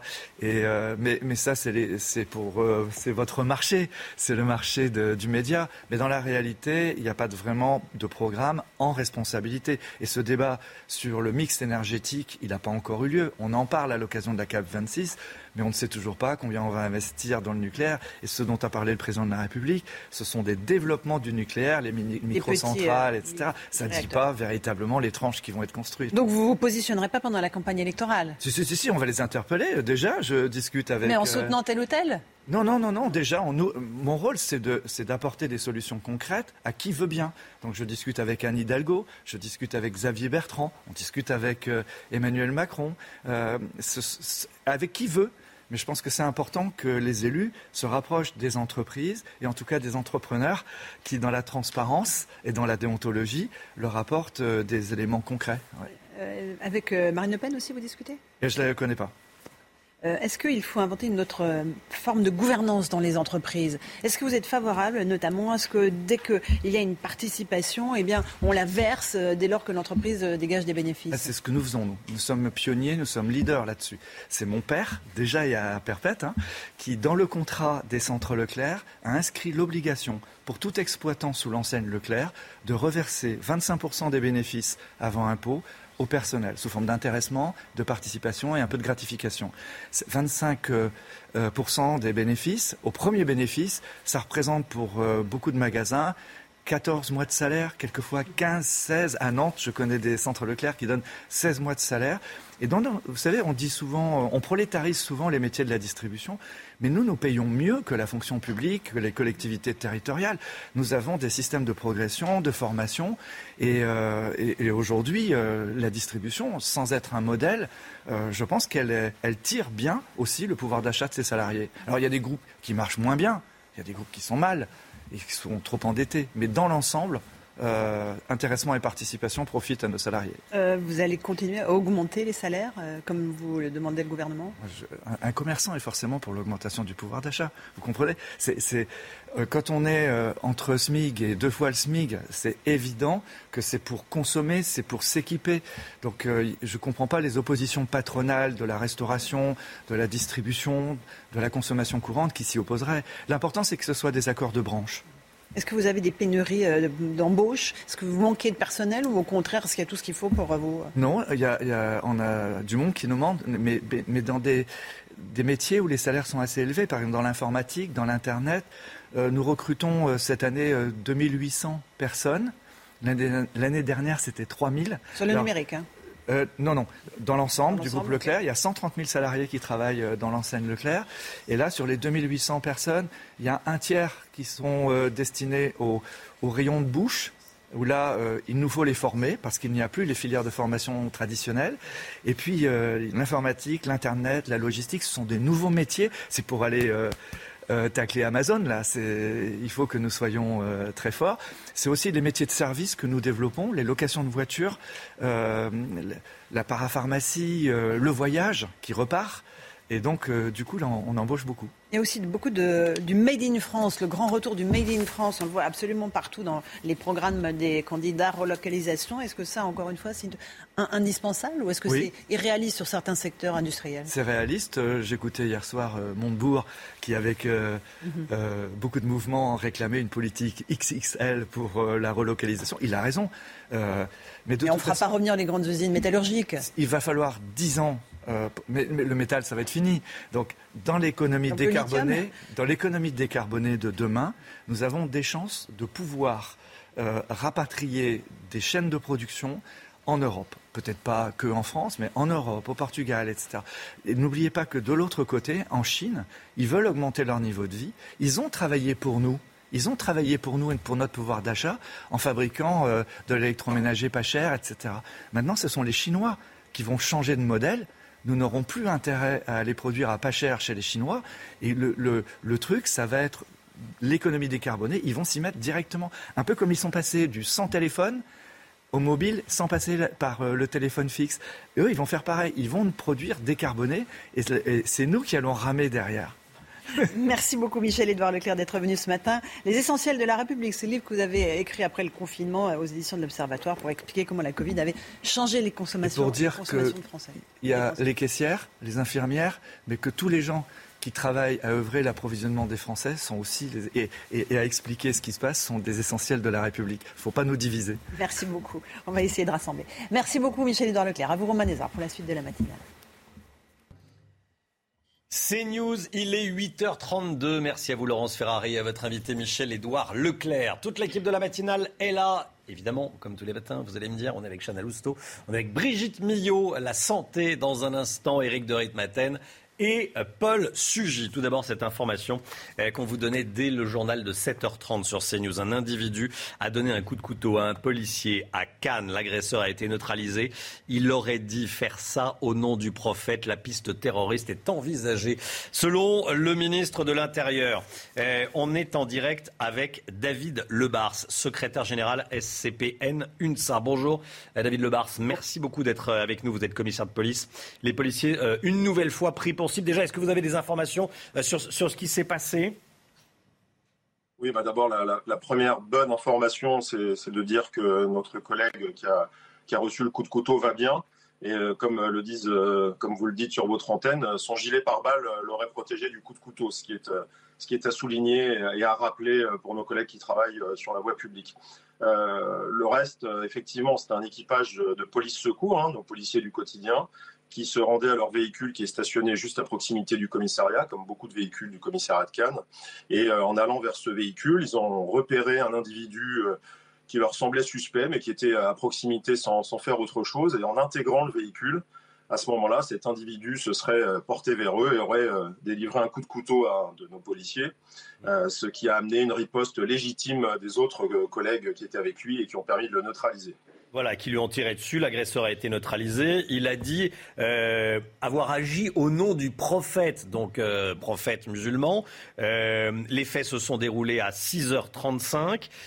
policier sauvé par son gilet pare-balles. vous nous le disiez, on est en mesure de, de donner cette information dès 8h grâce à Noémie Schulz. le pronostic vital de l'individu est engagé. Gérald Darmanin est attendu sur place, le ministre de l'Intérieur. David Lebars, ça veut dire que tous les policiers vont devoir faire attention. Alors j'allais dire devant les commissariats, mais devant les commissariats et, ailleurs, encore plus Vous savez, euh, si on devait chiffrer, euh, on se rend compte que ces attaques, euh, des espèces d'attaques low cost, hein, bien qu'une attaque low cost peut, créer la mort, ces attaques peuvent venir de n'importe où, par n'importe qui. Ces attaques au couteau se répètent. Il faut rappeler évidemment à nos policiers sur le terrain d'être le plus vigilant possible, ils le savent. on se souvient qu'une attaque au couteau pour Stéphanie Montfermé avait fini de façon terrible puisqu'elle a trouvé la mort. On peut être agressé n'importe quand et n'importe où parce qu'on est policier aujourd'hui. Vous savez, il y a des agressions inadmissibles. Parfois, c'est de la délinquance de droit commun. Parfois, c'est soi-disant au nom du prophète. Il faut être prudent sur cette information. Hein. Il n'aurait pas forcément dit beaucoup de choses, l'agresseur, et ce sera à l'enquête de le dire, euh, qui est d'ailleurs diligentée par la police judiciaire. Il aurait dit, entre guillemets, à la Wagbar euh, au moment où il a été touché par le tir de riposte. Mais ces attaques-là se répètent, elles sont inquiétantes. C'est le signe d'une société qui va mal parce que les policiers sont souvent les victimes et les cibles. Et il faut effectivement redoubler de vigilance parce que ça peut arriver n'importe où. On est à Cannes, on a été ailleurs, ça peut se reproduire. Il faut être très prudent. Vous savez évidemment à qui on pense ce matin, à Xavier Jugelet, qui a été euh, euh, lâchement assassiné, euh, votre collègue, sur les Champs-Élysées. Par exemple, et on pourrait faire une longue liste de collègues qui sont visés juste parce qu'ils sont visés. On peut aller au-delà, hein, je vous dis, d'attaques religieuses. Euh, il y a quelques jours, euh, sur une ligne de RER e en région parisienne, un policier de, la brigade des réseaux ferrés a failli trouver la mort parce qu'il a été lynché, parce qu'il a été reconnu comme policier. Le point de comparaison qu'on peut faire, c'est qu'il est évident, a priori, que là, la personne qui s'en prend à nos collègues de Cannes les attend et les attaque parce qu'ils sont policiers. Donc, euh, policiers hors service ou en service, c'est aujourd'hui être une cible, donc plus que jamais il faut d'abord se rappeler que le métier est devenu dangereux, et puis il faut se rappeler aussi que nos gouvernants, notre ministre, et il le montre chaque jour, il va se déplacer, doivent nous donner tous les moyens de nous protéger, que ce soit physiquement, que ce soit par le matériel, mais ce soit aussi juridiquement, puisque les agresseurs de policiers doivent être plus que jamais condamnés à des peines extrêmement fermes pour que le message soit passé qu'on ne touche pas à un flic dans la République. Mmh. Piste terroriste envisagée par une source policière qui s'est confiée à l'AFP et non pas piste terroriste envisagée par le ministre de l'Intérieur, euh, précise l'AFP qui fait un, correctif. Merci beaucoup David Lebars. Euh, restez avec nous s'il vous plaît euh, quelques instants direct. Paul Sugy, vous vouliez réagir oui, alors effectivement, je crois que ce que dit David Lebar, c'est important. Ça montre bien qu'il y a effectivement un continuum euh, dans les violences à l'égard de la police. Euh, la police est une cible en tant que telle, cible de violence gratuite, c'est-à-dire pas des individus qui s'en prennent aux forces de l'ordre parce qu'ils cherchent à échapper à la police ou parce qu'ils essayent de couvrir un larcin ou quelque chose, mais vraiment qui s'en prennent à la police pour ce qu'elle représente symboliquement et du policier qui se fait agresser parce qu'il a été reconnu par des personnes euh, dans les transports en commun, au policier qui se fait agresser devant le commissariat par un individu qui peut-être aurait des motivations terroristes. On voit bien ce continuum de la violence. Le terrorisme, en tous les cas l'islamisme radical, peut être un des éléments qui arment les agresseurs. Et puis avec ce recours maintenant qu'on connaît bien à l'arme blanche, hein, qui euh, dénote d'un terrorisme, euh, si encore une fois cette information se confirme, euh, low cost, avec des très petits moyens, donc accessible partout, tout le temps sur le territoire, et qui appelle donc une vigilance constante et d'importants moyens pour protéger les forces de l'ordre, qui sont désormais des cibles partout, et encore une fois, pas seulement dans les quartiers les plus difficiles. Et puis aussi peut-être cette précision que rapporte mon confrère Guillaume Point au Figaro, euh, on sait que donc a priori l'agresseur aurait donc d'abord ouvert la portière pour euh, poignarder euh, le premier policier, ensuite aurait fait le tour du véhicule pour se diriger vers le second, et c'est à ce moment-là que le tir de riposte du second policier intervient. Donc est vraiment a priori, si c'est bien le déroulement des faits comme ceci, de la légitime défense. Hein. le but étant vraiment ici mmh. d'empêcher une seconde agression sur le policier qui se retrouvait de l'autre côté du, du véhicule. David Lebars, les policiers peuvent euh, se protéger encore plus Quel est l'état d'esprit des policiers quand ils partent comme ça sur le terrain? Ils font déjà extrêmement attention, j'imagine. Oui, ils font non seulement extrêmement attention, et puis euh, c'est le devoir euh, de la hiérarchie dont je fais partie, de le rappeler sans cesse. On a un métier qui a totalement changé. Moi, je le dis souvent, je fais partie maintenant des, vieux meubles. J'ai connu une police où ces agressions au quotidien n'existaient pas, en tout cas pas des agressions pour tuer du flic. Il y avait des difficultés, il y avait des conflits, il y avait de la dureté, il y avait des violences urbaines. Mais là, on le voit bien, il y a des attaques qui se répètent et qui sont des attaques qui ont pour but de tuer. Quand on va vers un policier, euh, qu'on ouvre sa portière et qu'on lui plante un coup de couteau, l'intention mortelle est évidente. Et on le voit plus récemment euh, dans, les Hauts-de-Seine, on a vu un individu avec, euh, des couteaux euh, qui, ne voulait pas lâcher son couteau, un autre à Colombes sur lequel les policiers ont été obligés de faire un tiers de riposte. Ces affaires-là se répètent. Moi, je l'ai souvent dit, j'ai fait des briefings récemment dans mes commissariats de police où j'ai dit à mes jeunes policiers que malheureusement dans leur carrière, leur vigilance et la dureté du terrain allaient peut-être les amener à se retrouver dans des situations de légitime défense et à faire des tirs de riposte. Et je leur ai toujours dit, il faut être extrêmement vigilant, il faut être lucide et puis il faut surtout dire exactement la vérité sur ce qui s'est passé pour que les procédures soient impeccables et qu'il n'y ait strictement euh, aucune ambiguïté vis-à-vis de la justice. On est dans un monde qui a changé. Les policiers, au sens général, les gendarmes aussi, sont attaqués de plus en plus souvent. Ça pose une véritable question de violence dans la société. Ça, c'est à la classe politique de le régler, si, si toutefois elle a, elle a, des évolutions. Mais nous, policiers, on nous doit de la protection, comme je vous l'ai dit, physique, mais également juridique. On ne peut pas laisser euh, indéfiniment des policiers qui sont attaqués, y compris en dehors de leurs heures de service, quand ils sont reconnus pour ce qu'ils sont. Il faut trouver des solutions pour euh, mieux les loger, mieux les protéger, mieux les encadrer aussi quand ils sont euh, engagés dans des procédures. Il faut qu'ils soient intégralement pris en charge. Il faut des dispositifs de protection pour faire déménager les familles le plus vite possible quand ils sont repérés pour ce qu'ils sont. Tout ça a progressé, mais c'est un vrai sujet des décennies à venir parce que ce sujet de la violence, il est présent, il ne va pas être réglé en quelques mois ou en quelques semaines, euh, nonobstant une campagne politique avec beaucoup de promesses, beaucoup d'annonces. C'est un sujet de très long terme et c'est maintenant que les mesures doivent être prises. Là, on est dans, l'urgence, le ministre se déplace, on a un ministre qui est présent auprès de ses policiers, mais ces attaques répétées posent une vraie question de fond, une vraie question d'avenir. Quels policiers on va recruter dans le futur, en sachant que ceux qui vont intégrer nos rangs, qui sont motivés, vont avoir affaire à cette ultra-violence. Et l'ultra-violence, c'est aussi d'user de la force faut se mettre à la place d'un policier qui psychologiquement est obligé d'engager la force et de se servir de son arme de service pour neutraliser quelqu'un. C'est extrêmement traumatisant. Il ne faut pas croire que tout ça, c'est une action de police normale. Il faut prendre en compte tout ça. Merci beaucoup David Lebars. Merci d'avoir euh, choisi CNews pour réagir ce matin. Euh, bonne journée à vous. J'imagine qu'on va euh, continuer à vous entendre aujourd'hui sur ce qui s'est passé à Cannes. Merci beaucoup. Soirée de tension bah, hier soir à Argenteuil, dans le Val d'Oise. Des individus ont attaqué le commissariat avec des mortiers d'artifice. Ils ont tiré des mortiers d'artifice sur le commissariat en réponse à un accrochage qui a eu lieu samedi entre plusieurs jeunes et des policiers. Pour ce qui s'est passé hier soir, un individu a été interpellé il est blessé euh, au visage. Je voulais qu'on parle également euh, d'Arnaud Montebourg. Arnaud Montebourg qui a décidé, ce sont ses mots, de taper au portefeuille. Le candidat à la présidentielle veut bloquer les transferts d'argent particuliers vers les pays qui refusent de rapatrier leurs ressortissants. À gauche, ça provoque un tollé, forcément. Euh, Paul Sugy, hein oui, parce qu'en fait, ce que souligne la gauche, et euh, là-dessus, elle a bien sûr raison, c'est que ces transferts d'argent sont très importants pour les pays en développement qui ont une euh, forte population qui émigre vers l'Europe. Pourquoi? Parce que maintenant, le montant atteint par ces transferts, hein, on le chiffre à euh, environ 540 milliards de dollars sur la seule année 2020, dépasse le total à la fois des investissements à l'étranger dans ces pays et des aides au développement apportées par les pays occidentaux dans ces pays. Donc on voit bien que c'est une manne financière très importante qui va directement dans la poche de familles dans le besoin. D'ailleurs, c'est intéressant de se pencher les économistes l'ont fait, sur les motivations qui justifient ces transferts.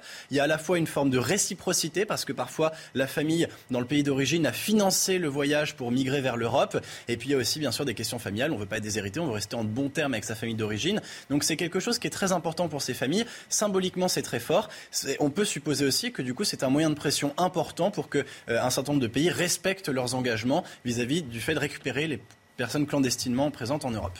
On est en direct avec Patrick Stefanini. Merci Paul, auteur du livre Immigration, c'est réalité qu'on nous cache. Merci Patrick Stefanini euh, d'avoir choisi ces pour parler euh, ce matin. Bonjour. C'est une mesure qui vous paraît intéressante ou pas? Vous qui connaissez parfaitement ces questions euh, d'immigration, est-ce qu'on peut véritablement faire pression avec ce levier? Alors, je crois qu'il faut replacer la question dans une perspective plus globale. Euh, il faut rappeler que euh, de nombreux pays d'origine de l'immigration ne coopèrent absolument pas avec la France quand il s'agit de reprendre leurs clandestins et ça concerne notamment les pays du Maghreb.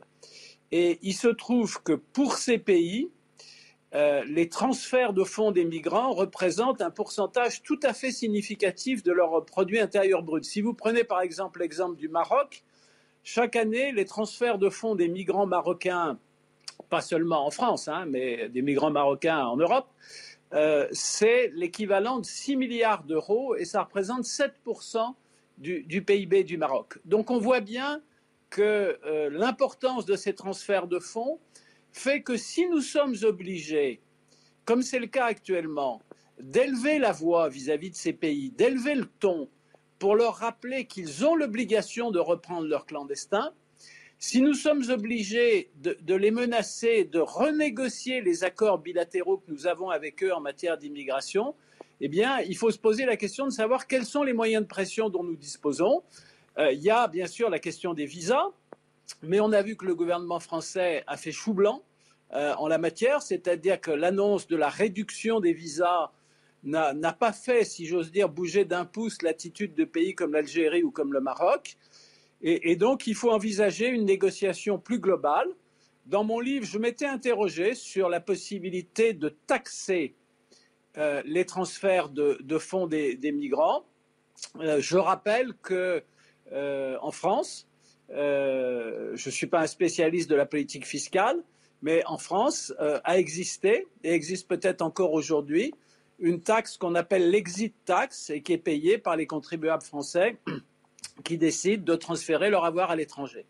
Donc euh, les travailleurs migrants euh, qui travaillent en France, euh, évidemment, ils ont le droit de toucher le produit de leur travail, ça c'est la moindre des choses. Oui. Mais s'ils veulent transférer ces fonds dans leur pays d'origine, on a le droit de se poser la question. Mais avant d'en venir à, à, à, une telle mesure de rétorsion, je pense qu'il y a, a d'autres moyens de contraindre ces pays à, à changer d'attitude et à se montrer enfin coopératifs en ce qui concerne la reprise de leur clandestin. Merci beaucoup Patrick Stefanini, merci d'avoir été en direct avec nous ce matin dans la matinale CNews. Je rappelle le titre de votre livre, Immigration, c'est réalité qu'on nous cache. Merci d'avoir été avec nous. Bonne journée à vous Patrick Stefanini. La santé tout de suite. Docteur Millot, après la course au vaccin, c'est la course au traitement et Pfizer annonce une efficacité écrasante de sa nouvelle pilule anti-Covid et vous nous en parlez ce matin. Oui, comme vous le disiez, c'est la course au traitement. La semaine dernière, c'était la pilule de, Merck. Cette semaine, la pilule de Pfizer. Alors, il faut rappeler que c'est très difficile de mettre au point des antiviraux parce qu'un virus n'a rien à voir avec une bactérie ou avec un parasite ou avec un champignon. Hein. Euh, le virus, c'est très rudimentaire comme organisme. Il n'y a pas grand-chose dedans. C'est très simple. Hein. Donc, on a moins de points faibles pour aller attaquer avec un médicament euh, le virus. Deuxième raison, euh, le virus, en fait, il ne peut pas vivre à l'extérieur de nos cellules. Il a besoin d'être dans nos cellules pour vivre. Donc on a vu, et on l'a vu pendant cette épidémie, on a beaucoup d'essais qui se passent d'abord in vitro. Donc c'est efficace, ça marche in vitro dans les éprouvettes si vous voulez. Mais après, dès qu'on les met in vivo, donc dès que ça pénètre dans la cellule, là, ça ne marche plus. Euh, autre raison aussi, il faut arriver à trouver des médicaments qui vont agir sur le virus, mais ne pas détruire nos propres cellules, puisqu'il vit dans nos cellules. Oui. Donc vous voyez, c'est beaucoup plus complexe, c'est beaucoup plus difficile de mettre au point des antiviraux que d'autres médicaments. Et en plus, les virus changent tout le temps, donc à chaque fois, il faut recommencer la recherche à zéro. Voilà. Euh, donc là, bonne nouvelle quand même, un autre antiviral mis au point qui n'agit pas du tout comme celui de, annoncé la semaine dernière, autorisé d'ailleurs euh, par le Royaume-Uni le 4 novembre. Là, euh, le premier de chez Merck agit au niveau du génome. Il est génotoxique, donc pourrait aussi avoir des effets mutagènes tout de même. Hein. Même s'il est très efficace, on a réduit quand même. Effet mutagène, ça veut dire que ça, ça, ça... ça, ça agit sur le, sur le génome sur l'ADN, sur l'ARN. Donc euh, voilà, bénéfice-risque, on verra bien. Dangereux, non? Pour l'instant, euh, non. On faudra voir à long terme. Mais voilà, donc un mécanisme d'action différent, euh, en sachant aussi que l'efficacité était de 50%. Euh, donc ça, c'est pour le MERT. Pour celui-ci, un autre mode d'action. Le virus, pour se multiplier, il a besoin de ce qu'on appelle une enzyme, une protéase. C'est une clé qui va lui permettre de se multiplier. Et bien là, celui-ci, il va bloquer cette clé. Donc il va inhiber l'enzyme, inhiber la protéase, bloquer la clé, planquer la clé si vous voulez. Donc il pourra plus se multiplier. Donc euh, ça c'est intéressant. En fait, il est composé de deux molécules, une autre molécule aussi, un autre antiviral qui est là pour en fait augmenter la durée de l'efficacité. Donc ce, médicament, en fait, on a fait des essais, enfin ils ont fait des essais. Je rappelle tout de même que pour l'instant les études ne sont pas publiées, aussi bien pour Merck que pour celui-ci. Donc ce sont quand même des communications des laboratoires. Hein. On n'a pas lu euh, la publication.